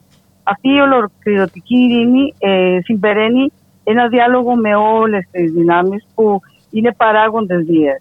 Ε, πάει να πει με αυτό το κομμάτι της ε, ΕΛΕΝ που είναι το άλλο Αντάρτικο που δεν υπέγραψε ακόμα το συμφωνητικό ειρήνη που είναι ε, στην Κούβα θα ξαναανοιχτούν ε, το τραπέζι, ε, ε, το ειρηνευτικό τραπέζι. Ε, επίσης ε, μιλάμε για ότι πρέπει να μιλάμε με τις παραστατικές οργανώσεις και με τα καρτέλ. Δηλαδή άμα θέλουμε να γίνει ειρήνη θα πρέπει να υπάρχει ένα διάλογο ανοιχτό. Ε, αυτό είναι που, που σκέφτεται να κάνει ε, η κυβέρνηση του Γουστάβο Πέτρο και της Φρανσία Μάρκη. Ε, να υπάρχει ένα, ε, ε, αυ- αυτό έχει ονομα, ομ, το έχουν ονομάσει Εθνική Συμφωνία, πάει να πει ένα διάλογο ε, ε, α, σε, σε εμπέλεια της, της, όλης της Κολομβίας. Με όλους, ε, ε, με όλους ε, από την Κολομβία. Ε, Με όλους τους παράγοντες, ναι. ο, ο νεοεκλεγής Γκουστάβο Πέτρο, ε, τι θα κάνει τελικά, θα εθνικοποιήσει τις μεγάλες ιδιωτικές εταιρείες; Τι Όχι, πιστεύεις θα κάνει; ε, όχι, όχι, δεν θα γίνει αυτό. Ε, κοιτάξτε, η Κολομβία είναι μια χώρα ε, την οποία δεν μπορείς να κηρύξεις αυτό. Άμα, άμα κάνεις αυτό, το, το, το επόμενο βήμα είναι ότι θα υπάρχει ένα ε, εθνικό πραξικόπημα από τις ε, δυνάμεις των ε, ε, ε, στρατιωτικές δυνάμεις. Ε; Ε, δεν, ε, ούτε μπορείς να, να θέτεις ε, σε κίνδυνο ε, τι, τι περιουσία, την, ε, την ιδιωτική περιουσία. Δηλαδή, ο Γουστάβο Πέτρο έχει προγράψει ένα, πριν να εκλεγεί ε, μια συμφωνία με τις, ε, με τις εταιρείες, με τους ιδιοκτήτες ότι δεν θα κάνει ε, τέτοια πράγματα, δεν θα ιδιωτικοποιήσει τίποτα. Ε, και δεν υπάρχει λόγος να το κάνει. Εμείς ε, ε, τώρα χρειαζόμαστε να ενδυναμώνουμε την οικονομία. Άμα κάναμε ένα κάτι τέτοιο την ώρα που η οικονομία μας ε, δεν παραγεί απολύτως τίποτα γιατί με την, ε, ακριβώς με την ε, ορυχία και με όλα αυτά έχουμε πάβει να παράγουμε προϊόντα. Όλα τα φέρνουμε απ' έξω.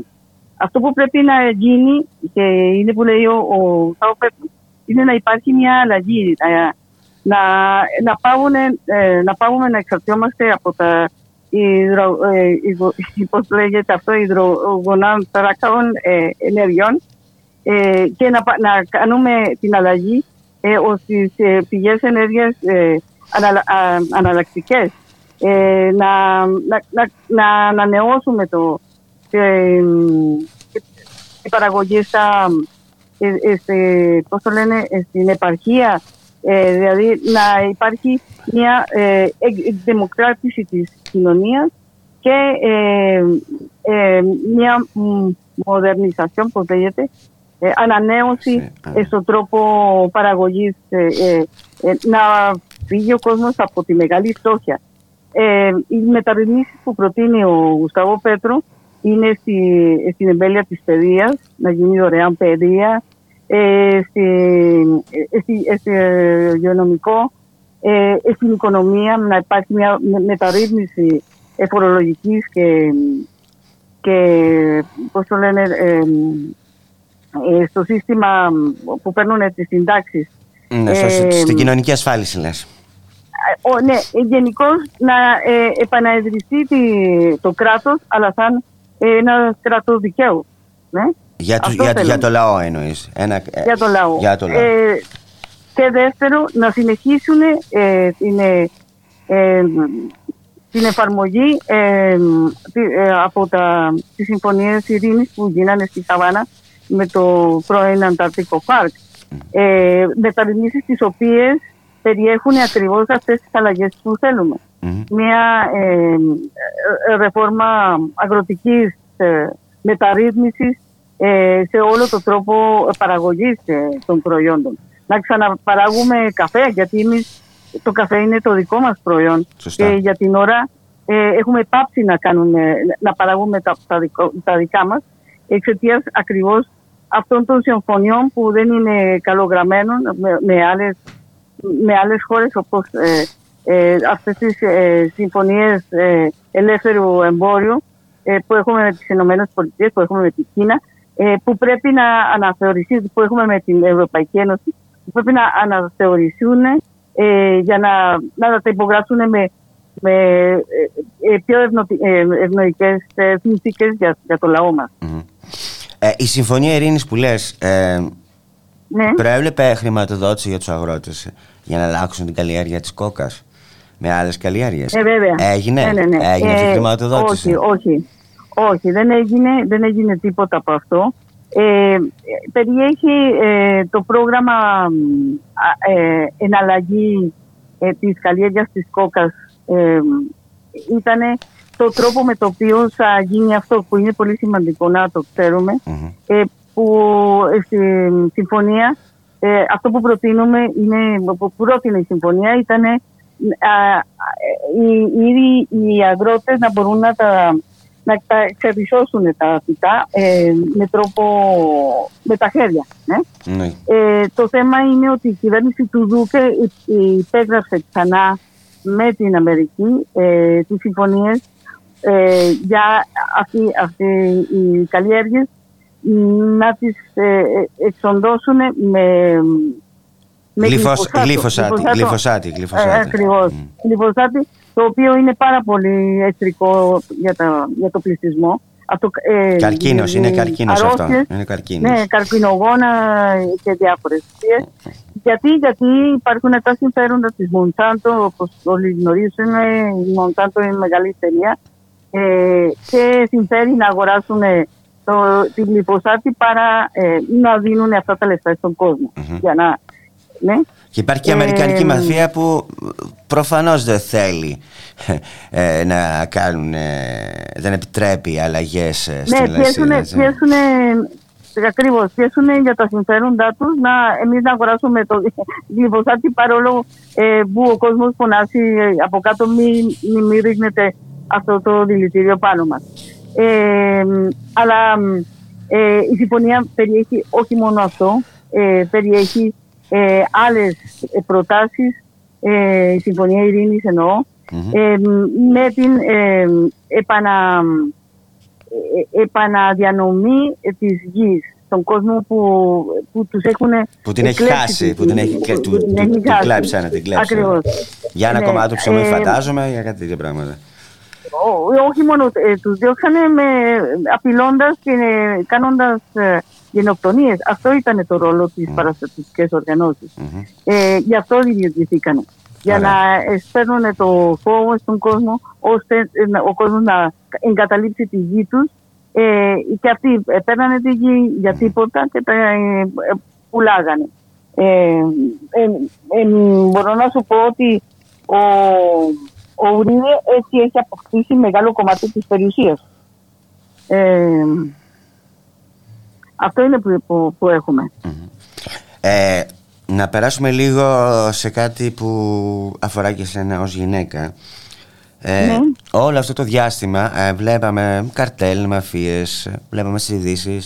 Ε, όταν δυνάμωναν τα κοινωνικά κινήματα ε, να γίνονται δολοφονίες ακτιβιστών, ε, ηγετών ε, προκειμένου να καταστήλουν αυτό το πράγμα αλλά ε, με την εκλογή του Γουστάβου Πέδρο ε, έχουμε και μία Αφροαμερικανή αντιπρόεδρο ε, ναι, ακριβώς. ε, τι, ε, Τη Φρανσία Μάρκης. Φρανσία Μάρκες, ναι, ναι, ναι. Η οποία ε, Ναι. ήταν, ε, είναι γυναίκα, φεμινίστρια ε, και οικολόγος.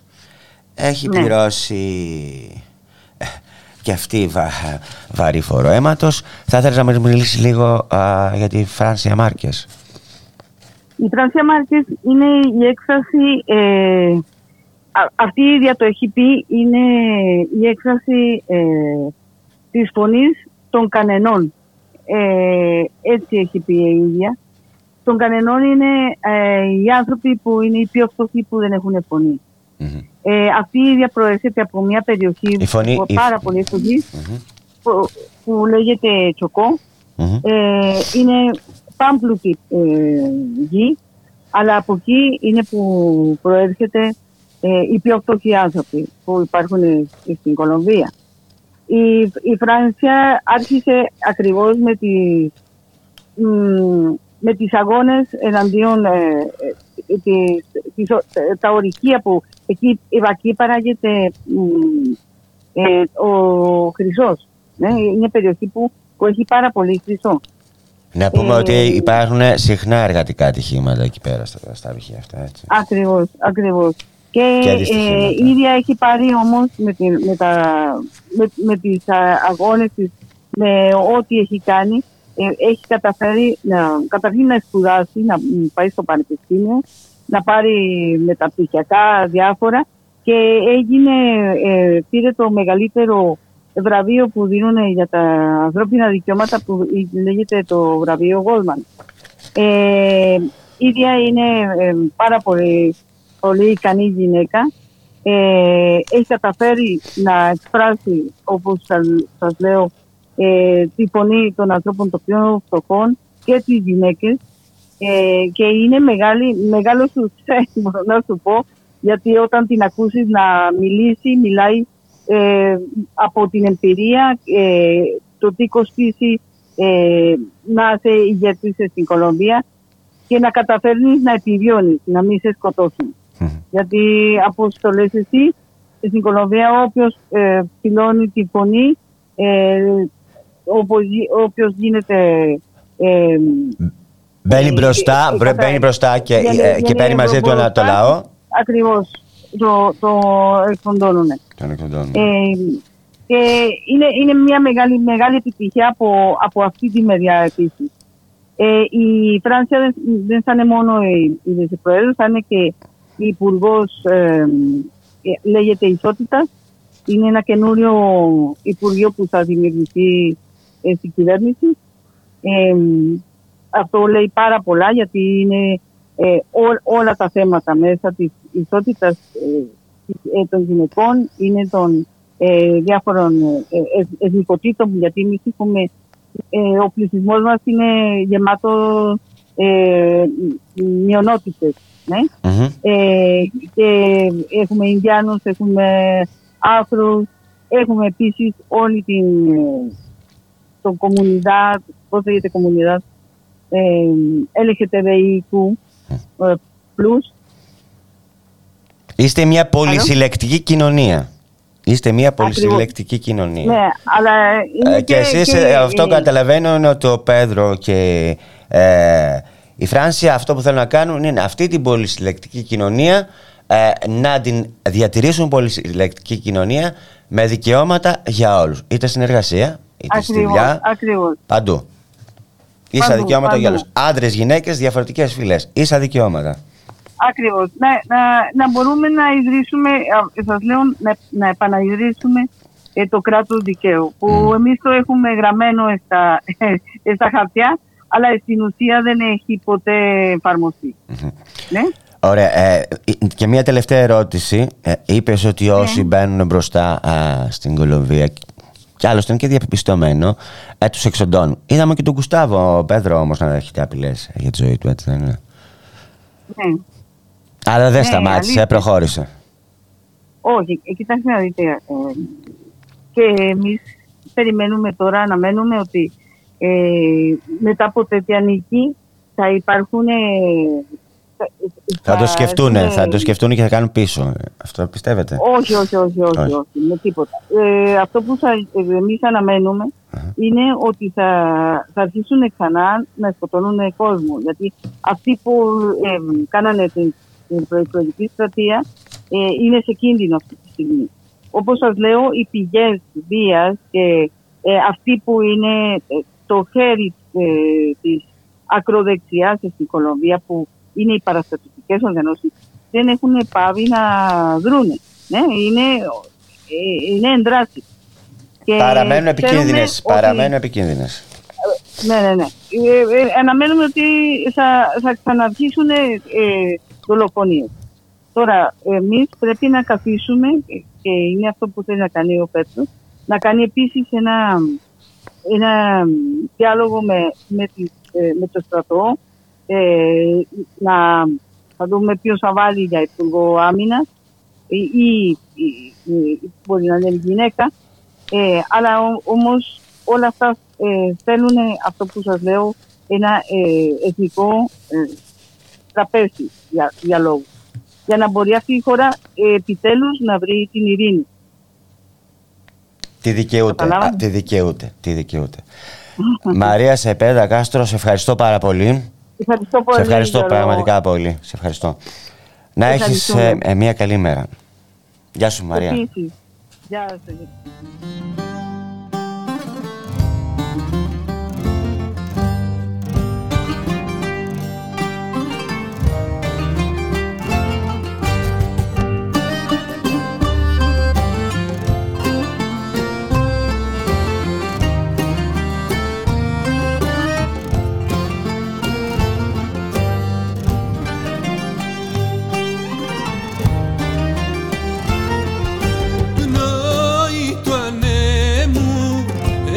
Έσπηρε τα αστέρια και εσύ ουρανέ μου έπαιζες χορεύοντας την αμμουδιά.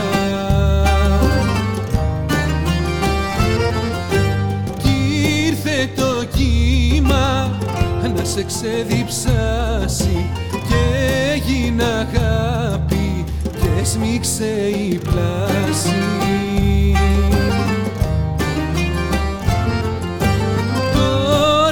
τις νύχτες είσαι δικιά μου Τα μυστικά σου μαθαίνω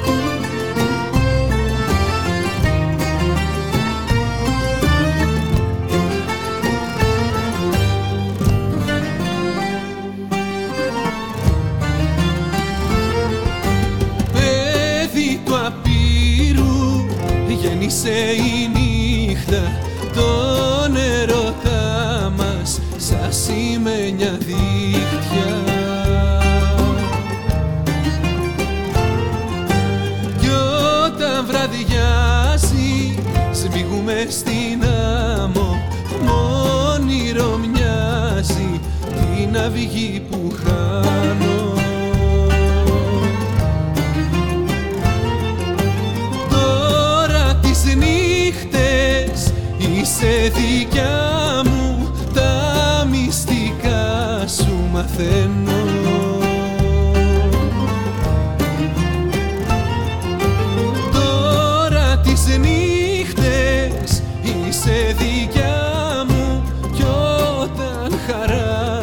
πεθαίνω Επιστροφή κυρίες και κύριοι στην εκπομπή Το Στίγμα της Μέρας με τον Γιώργη Χρήστου, στη ρύθμιση του ήχου Γιώργος Νομικός, στην παραγωγή της εκπομπής ε, ο Γιάννα Θανασίου. Και περνάμε ε, στο επόμενο θέμα της εκπομπής που αφορά ε, στο πράσινο σε αυτή τη χώρα, την πόλη, στα δέντρα, ε, στα παρκά, ε, που το βλέπουμε σιγά σιγά να εξαφανίζεται. Ε, για το θέμα αυτό θα μιλήσουμε με τον ε, Αλέξη τον Πικρό από το παρατηρητήριο αστικού πρασίνου που βρίσκεται στην άλλη άκρη ε, της τηλεφωνικής γραμμής. Να τον καλησπερίσω. Κύριε Πικρέ, Καλησπέρα σας. μπορούμε να μιλάμε στον ελληνικό. γεια σας, με ακούτε; Ναι, ναι. Ναι, γεια σας. Να μιλάμε Ναι, λίγο ναι. στον ελληνικό αν, θέλ, αν θέλεις. Ε, Ωραία, όπως θέλεις, όπως θέλεις. Ωραία. Ε, Λοιπόν, διαβάζω, σας παρακολουθώ στο facebook, ε, να πάνε να το βρείτε το παρατηρητήριο αστικού πρασίνου, με αυτό το όνομα στο Ωραία. facebook. Ε, έργα και ημέρες Μπακογιάννη πάλι στην Αθήνα, έτσι. Στο Ε, ναι, πράσινο. Κοιτάξτε, ε, κοίταξε, Δεν έχει σταματήσει, μάλλον, δεν έχει σταματήσει. Είναι μόνο το θέμα, ναι, ναι. Δεν είναι μόνο το θέμα του κυρίου Μπακογιάννη, γιατί εμ- επειδή έτσι παρακολουθούμε, είμαστε μια ομάδα που παρακολουθούμε το, το θέμα, θα το έλεγα όμως αντιμετωπίζεται και ως πρόβλημα το πράσινο στην Αθήνα. Ναι. Ε, παρακολουθούμε λοιπόν το θέμα και δεν είναι μόνο της τελευταίας διοίκησης. Ε, δεν παρατηρούνται πολλές διαφορές ε, με, τις δια, με τις αλλαγές στη διοίκηση του Δήμου και δυστυχώς προσπαθούμε να βρούμε και ένα Δήμο της Αθήνας που να διαχειρίζεται το πράσινο με τον, ε, με τον καλύτερο τρόπο και με τον τρόπο που πρέπει. Και δυστυχώς δεν μπορούμε να βρούμε, δεν, δεν μπορούμε να καταλάβουμε τι συμβαίνει σε αυτή την πόλη και σε αυτή τη χώρα γενικότερα με το πράσινο και κυρίως με το αστικό πράσινο. Θα σας πω λοιπόν όμως ότι δεν είναι του κυρίου Μπακογιάννη μόνο το πρόβλημα. Ε, τώρα, επειδή έχουν ενταθεί τα, τα ζητήματα και έχουν, ε, ε, ε, πώς να το πω, έχουν πέσει, θα έλεγα, κάποιοι, όλα τα ζητήματα των προηγούμενων ετών μαζεμένα ε, τώρα. Βλέπουμε όμως και ότι η, δρα- η διαχείριση που γίνεται, θα, γιατί θα μπορούσε αυτή η κατάσταση να διαχειριστεί πολύ καλύτερα, δεν είναι αυτή που πρέπει. Και δεν ξέρω τώρα για ποιο ζήτημα από όλα αυτά θέλετε να μιλήσουμε. Συγγνώμη για την, Όχι, όχι. ε, Μπορούμε να μιλήσουμε για τα, τα δέντρα στην ανάπλαση της πλατείας συντάγματος. Μπορούμε να μιλήσουμε για τη Ριζάρη. Λοιπόν, Μπορούμε να κοιτάξτε, μιλήσουμε, ε, γιατί αυτό που, αυτό που λες Αλέξη, για το πράσινο, δεν είναι μόνο το αστικό πράσινο, αλλά είναι και γενικά το γενικότερα πράσινο σε το αυτή τη χώρα που δεν, ε, ε, δεν αγαπιέται. Έτσι. Λοιπόν, θα σου πω τώρα γιατί ε, παρακολουθούμε, εμείς παρακολουθούμε ας πούμε, το αστικό πράσινο. Κυρίως όμως επικεντρωνόμαστε στην Αθήνα, αν και μας στέλνουν διάφορες περιπτώσεις από άλλες, ε, και από άλλες πόλεις.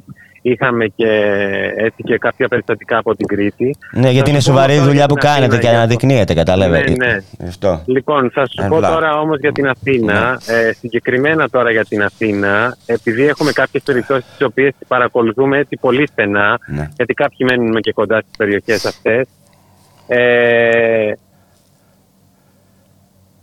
η καταστροφή είναι τεράστια. Είναι πάρα πολλά τα ζητήματα που πρέπει να τεθούν στο τραπέζι. Έχουμε την καταστροφή που είχαμε από την κακοκαιρία με τις δύο προηγούμενες χιονοπτώσεις των, τελευ- των προηγούμενων δύο ετών. Έχουμε την καταστροφή ε, α, που, είναι από, που συμβαίνει από, το, από τα κακά κλαδέματα στην ουσία που συμβαίνουν στις μουριές και που ε, στη- στην ουσία τεμαχίζονται κάθε, κάθε χειμώνα.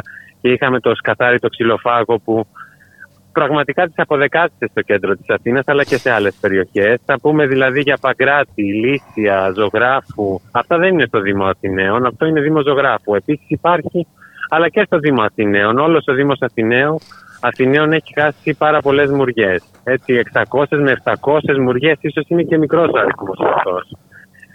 Να πούμε τώρα για τι άλλο. Να πούμε για τα Υπάρχει έργα και, του α- μετρό και που- Ακαδημία Πλάτωνος, άλλη περίπτωση αυτή. Ακαδημία Πλάτωνος. Δηλαδή, άμα μαζέψουμε όλα τα νούμερα, δεν μπορείτε να φανταστείτε τι καταστροφή υπάρχει. Να πούμε για το ελληνικό, το ελληνικό το οποίο διαφημίζεται ως μια πράσινη, μια πρότυπη πράσινη πολιτεία, α, θα κοπούν 25.000 δέντρα. Ε, από εκεί. Έχουν γίνει έρευνες... Ε, Να το είχαμε ξαναπείς αυτό, δημοσιεύσει 25.000 δέντρα. Να το 25.000 δέντρα σχεδόν θα κοπούν και όρημα δέντρα ε, από, το, από το ελληνικό. 500 περίπου είναι τα δέντρα και παραπάνω από 500 και από την Ακαδημία Πλάτωνος για να γίνει η ανάδειξη του αρχαιολογικού χώρου. Ωραία, να γίνει η ανάδειξη του αρχαιολογικού χώρου με αυτόν τον τρόπο θα, γι- θα αναδειχθεί ο χώρος ε, με το να κοπούνε όλα τα δέντρα.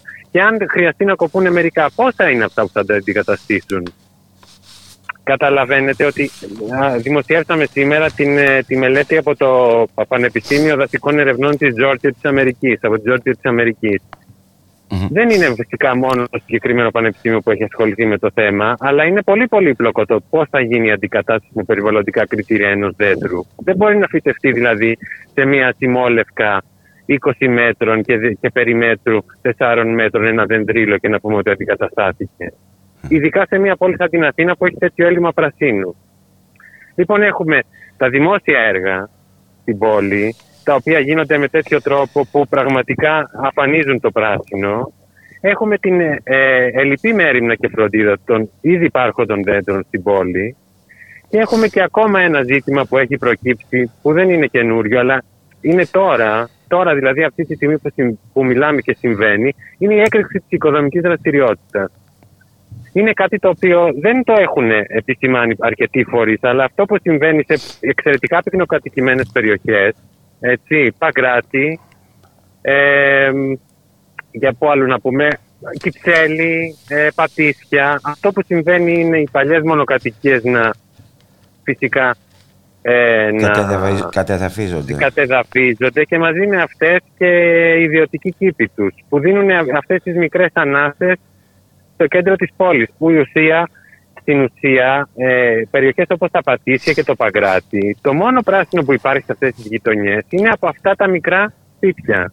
Λοιπόν, θα πρέπει κάποια στιγμή να συζητηθεί να δοθούν κάποια κίνητρα στους ιδιοκτήτες όλων αυτών των σπιτιών που διατηρούν ιδιωτικούς κήπους με, α- με αυλές, έτσι, να δοθούν κάποιες φοροαπαλλαγές ή κάποια οικονομικά κίνητρα για να κρατηθούν, γιατί στην ουσία κάνουν αυτές τις γειτονιές με αυτούς τους τύπους βιώσιμες.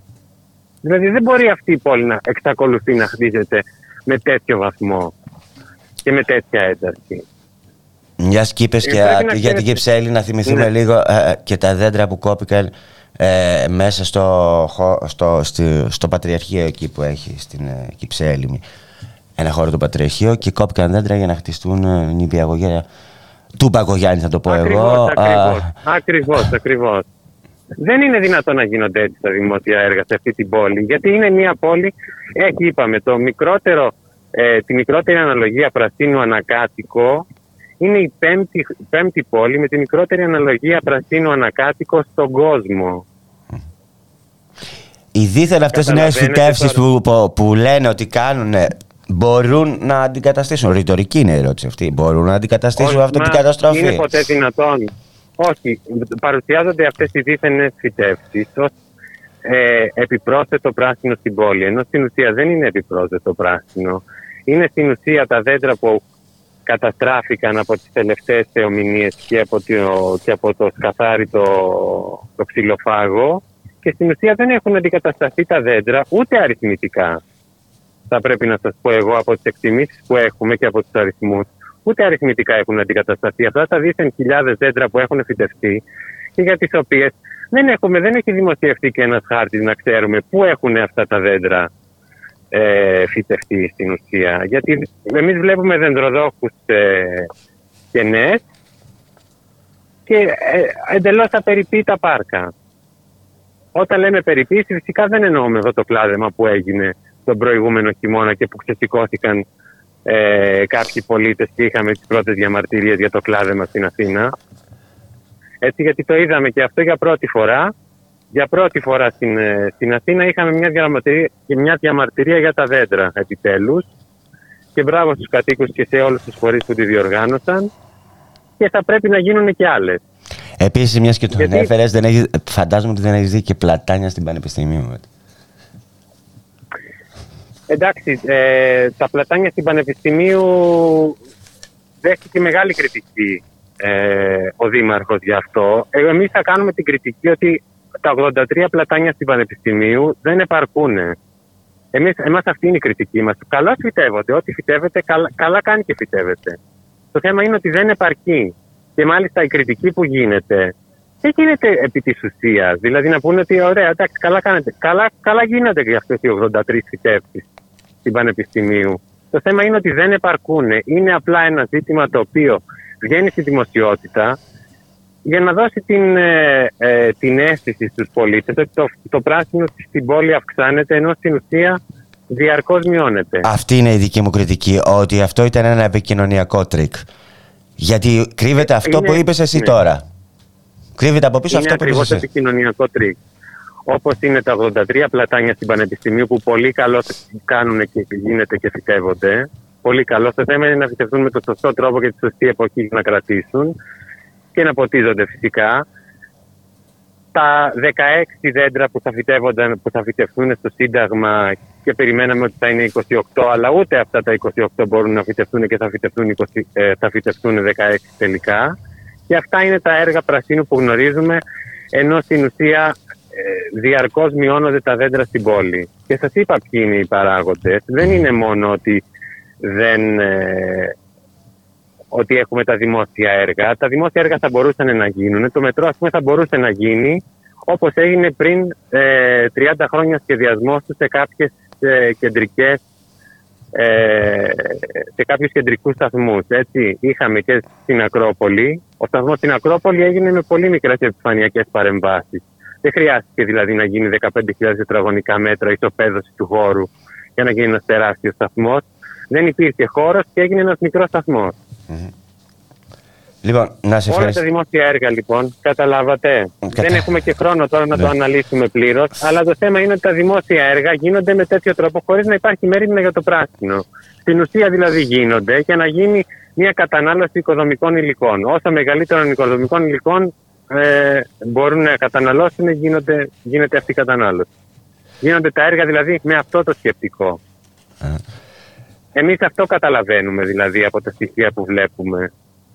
Εγώ να σου πω στην, αλ- ε, την αλήθεια, σε βγάλει στην εκπομπή ακριβώς για αυτό το λόγο. Ο- γιατί λες αυτό, ότι ε, λιγοστεύει το πράσινο το οποίο το έχουμε ανάγκη και δεν μπορεί σε αυτή την πόλη που έχουμε ανάγκη το πράσινο να το καταστρέφουμε. Αντίθετα, πρέπει να το αυξάνουμε και να βρίσκουμε χώρους, κατά με, οι οποίοι είναι εγκατελειμμένοι και να δημιουργούμε χώρους πρασίνου. Εκεί. Ναι, αυτό προσπαθεί να κάνει και, ο- προσπαθούν να κάνουν και οι Δήμοι με τα πάρκα τσέπης. Στην ουσία όμως θα σας πω ότι από όσους Δήμους, γιατί δεν είναι μόνο ο Δήμος Αθηναίων, και ο Δήμος Αθηναίων δημιουργεί κάποια πάρκα τσέπης. Οι φυτεύσεις όμως που γίνονται, οι καινούργιες φυτεύσεις με δέντρα, είναι μηδαμινές. Δηλαδή 75 δεντρίλια των 10 εκατοστών περιμέτρου, αυτό ισοδυναμεί είναι δύο δέντρα στην ουσία αυτά. Είναι δύο μεγάλα, μεγάλα δέντρα που κόβονται, έχουν τα περιβαλλοντικά ωφέλη αυτών των 75 δεντριλίων που έχουν φυτευτεί και για τα οποία συζητάμε ε, όλον αυτόν τον καιρό και έχει γίνει σημαία πλέον ε, ε, η, η δημιουργία ε, πάρκων τσέπης. Αυτό δεν είναι τίποτα που συμβαίνει. Δηλαδή είναι η σταγόνα στον ωκεανό. Μιλάμε για. Ε, συζητούσαμε για ένα πάρκο τσέπη 85 τετραγωνικών, ας πούμε. Το πρώτο πάρκο τσέπη 85 τετραγωνικών που φυτεύτηκαν 10 δενδρίλια μέσα. Δηλαδή ένας κήπος, ένας κήπος μιας μονοκατοικίας που είδα πρόσφατα στην Καλυθέα, είχα μετρήσει μέσα 15 δέντρα. 15 μεγάλα δέντρα. Και το οποίος φυσικά αυτός θα ισοπεδωθεί για να χτιστεί μια καινούργια οκταόροφη οικοδομή. Έτσι. Να σε ευχαριστήσω πολύ, Αλέξη. Σε ευχαριστήσω πάρα, πάρα πολύ. Ελπίζω την επόμενη φορά που θα μιλήσουμε να είναι καλύτερα τα πράγματα και να έχουν δρομολογηθεί ε, περισσότερα πράγματα για το πράσινο στην Αθήνα και σε όλες τις πόλεις της Ελλάδας που το χρειάζονται. Εντάξει. Σε χαιρετώ, σε χαιρετώ. Σε ευχαριστώ. Εντάξει, σε ευχαριστώ, σε ευχαριστώ. Γεια σας.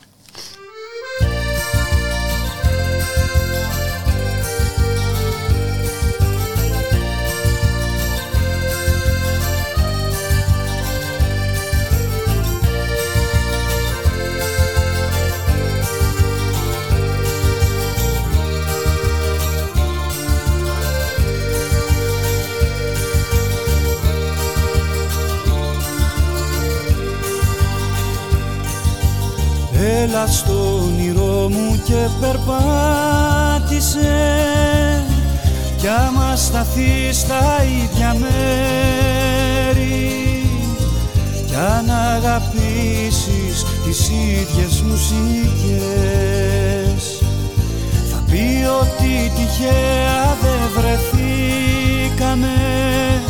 Θα πει ότι δεν φύσηξε τυχαία ο άνεμος που σμίγει των ανθρώπων τις ζωές Μικρό καλοκαίρι κρυφή πυρκαγιά βαθιά μες στην καρδιά μου τώρα κες Μικρό καλοκαίρι κρυφή πυρκαγιά βαθιά μες στην καρδιά μου σιγοκές σιγοκές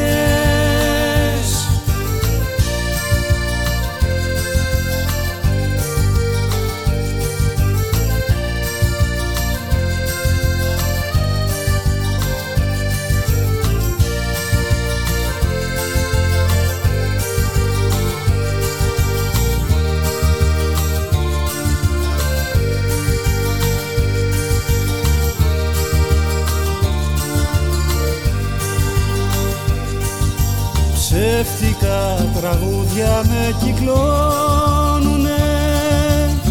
Κλείνω τα αυτιά, κλείνω τα μάτια και ταξιδεύομαι στο φως άλλου καιρού. Και γράφω το όνομά σου με το κόκκινο το κόκκινο μελάνι της αγάπης και είμαι εδώ κι αντέχω κι ας φυσάει από παντού. Μικρό καλοκαίρι κρυφή πυρκαγιά βαθιά μες στην καρδιά μου τώρα κες Μικρό καλοκαίρι κρυφή πυρκαγιά βαθιά μες στην καρδιά μου σιγοκές σιγοκές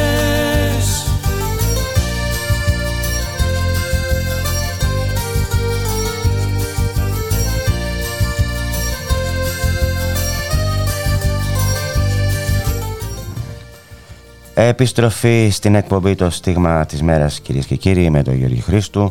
Ε, στη ρύθμιση του ήχο Γιώργος Νομικός στην παραγωγή της εκπομπής ε, η Γιάννα Αθανασίου. Και περνάμε στο τελευταίο θέμα της εκπομπής. ε, που αφορά στον Ελαιώνα εδώ δίπλα στην Αττική μιλάμε τώρα όπου μια δυναμική κινητοποίηση έξω από το κάμπ απέτρεψε την προγραμματισμένη για σήμερα μετακίνηση 226 προσφύγων. Ε, για το θέμα αυτό θα μιλήσουμε με τον Γιώργο το Τζιάκαλο που είναι ομότιμος καθηγητής παιδαγωγικής στο Αριστοτέλειο Πανεπιστήμιο της Θεσσαλονίκης σε ένα πανεπιστήμιο το οποίο ξέρουμε ότι γίνεται το τελευταίο διάστημα. Ο Γιώργος Τζιάκαλος είναι στην άλλη άκρη της τηλεφωνικής γραμμής. Να τον ε, καλησπερίσω. Κύριε Τζιάκαλε. Καλησπέρα σε εσάς, ακροατές και ακροατρίες. Λοιπόν, Απέτρεψε, είπαμε, τη μετακίνηση των 226 προσφύγων αυτή η κινητοποίηση. Ε, τι σημαίνει το να κλείσει το κάμπ του Ελαιώνα για αυτούς τους πρόσφυγες, ε, τι σημαίνει ε, και για τη γύρω περιοχή; Κοιτάξτε, το πρώτο που πρέπει να καταγράψουμε είναι το γεγονός ότι κλείνει ένα κάμπ το οποίο το είχε παρουσιάσει η Ελλάδα στη διεθνή κοινότητα ως το πρότυπο του ελληνικού πολιτισμού, πολιτισμού της φιλοξενίας. Όταν άνοιξε, τότε τόσο οι δήμαρχοι όσο και αργότερα βέβαια, οι κυβερνήσεις και οι πάντες λέγαν ελάτε να δείτε πώς συμπεριφερόμαστε εμείς τους πρόσφυγες. Και ήρθανε πράγματι.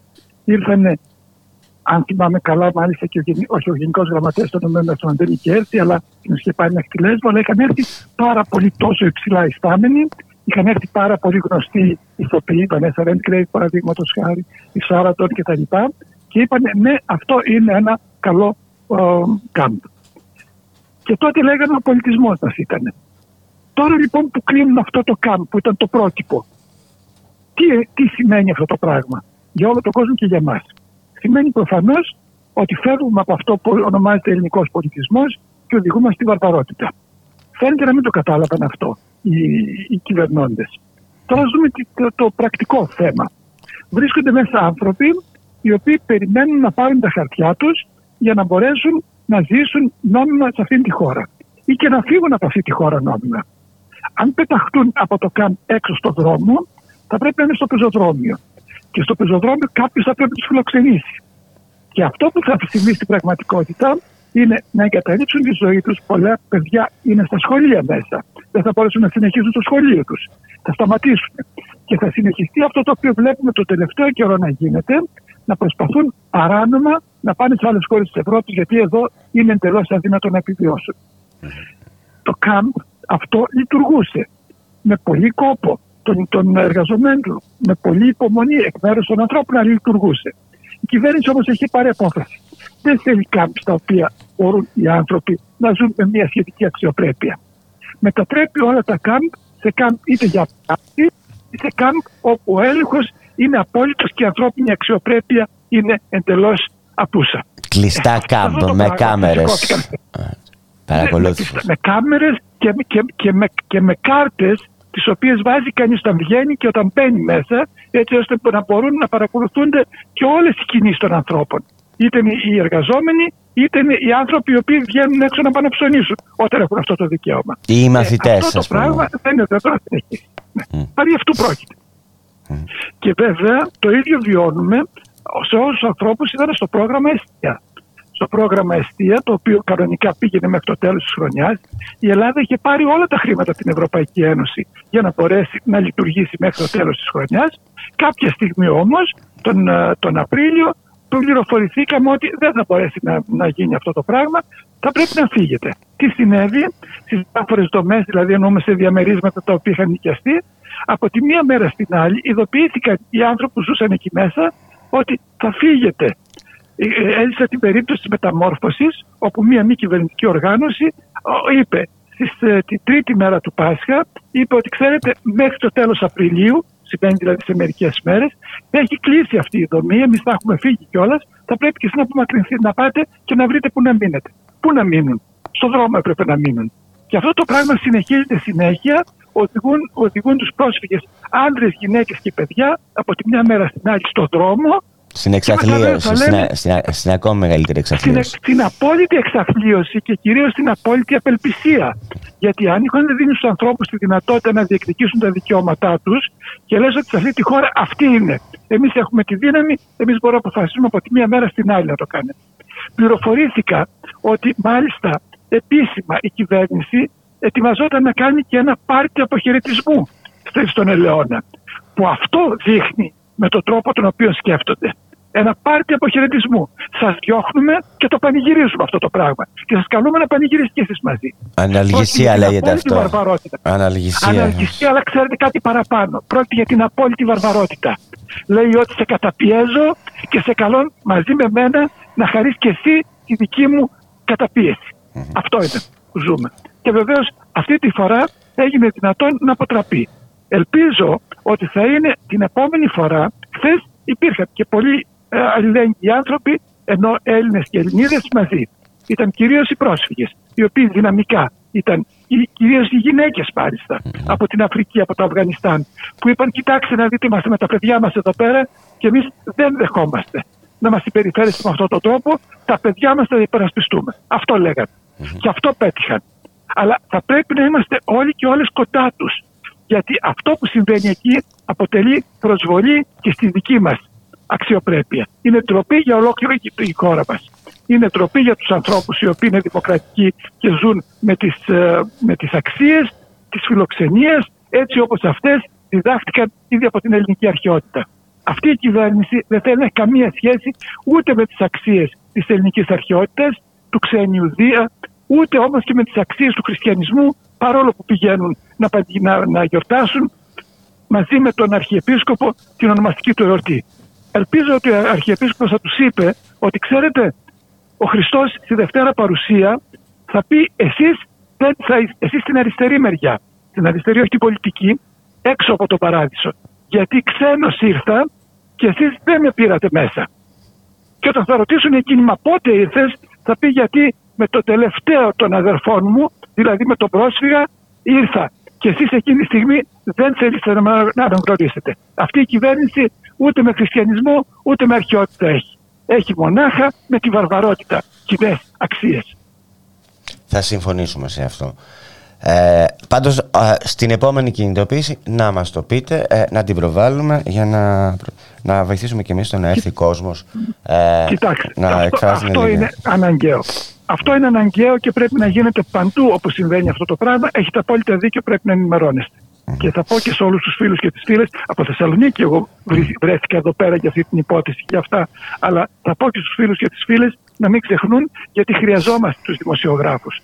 Τους χρειαζόμαστε ιδιαίτερα σε μια εποχή, για να πω και αυτό, όπου ο Ασάνη, ο οποίος είπε ότι οι άνθρωποι δικαιούνται, όλοι οι πολίτες δικαιούνται να έχουν μια ενημέρωση η οποία δεν είναι η εσφαλμένη ενημέρωση. Και γι' αυτό το λόγο ε, αυτή τη στιγμή κινδυνεύει να σταλεί στι ΗΠΑ και να καταδικαστεί με το δίκαιο σύστημα τουλάχιστον σε 175 χρόνια φυλακή αν δεν έχει δολοφονηθεί πιο μπροστά.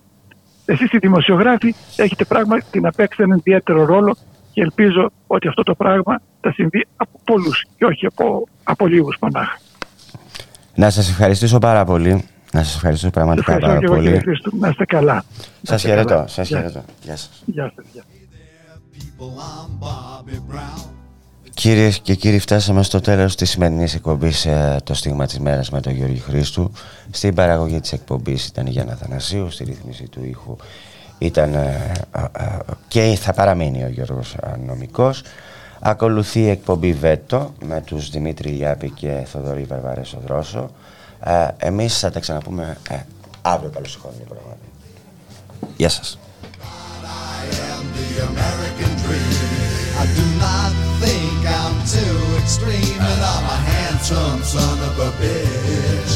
I'm gonna get a good job and be real rich. Get a good, get a good, get a good, get a good. Women's liberation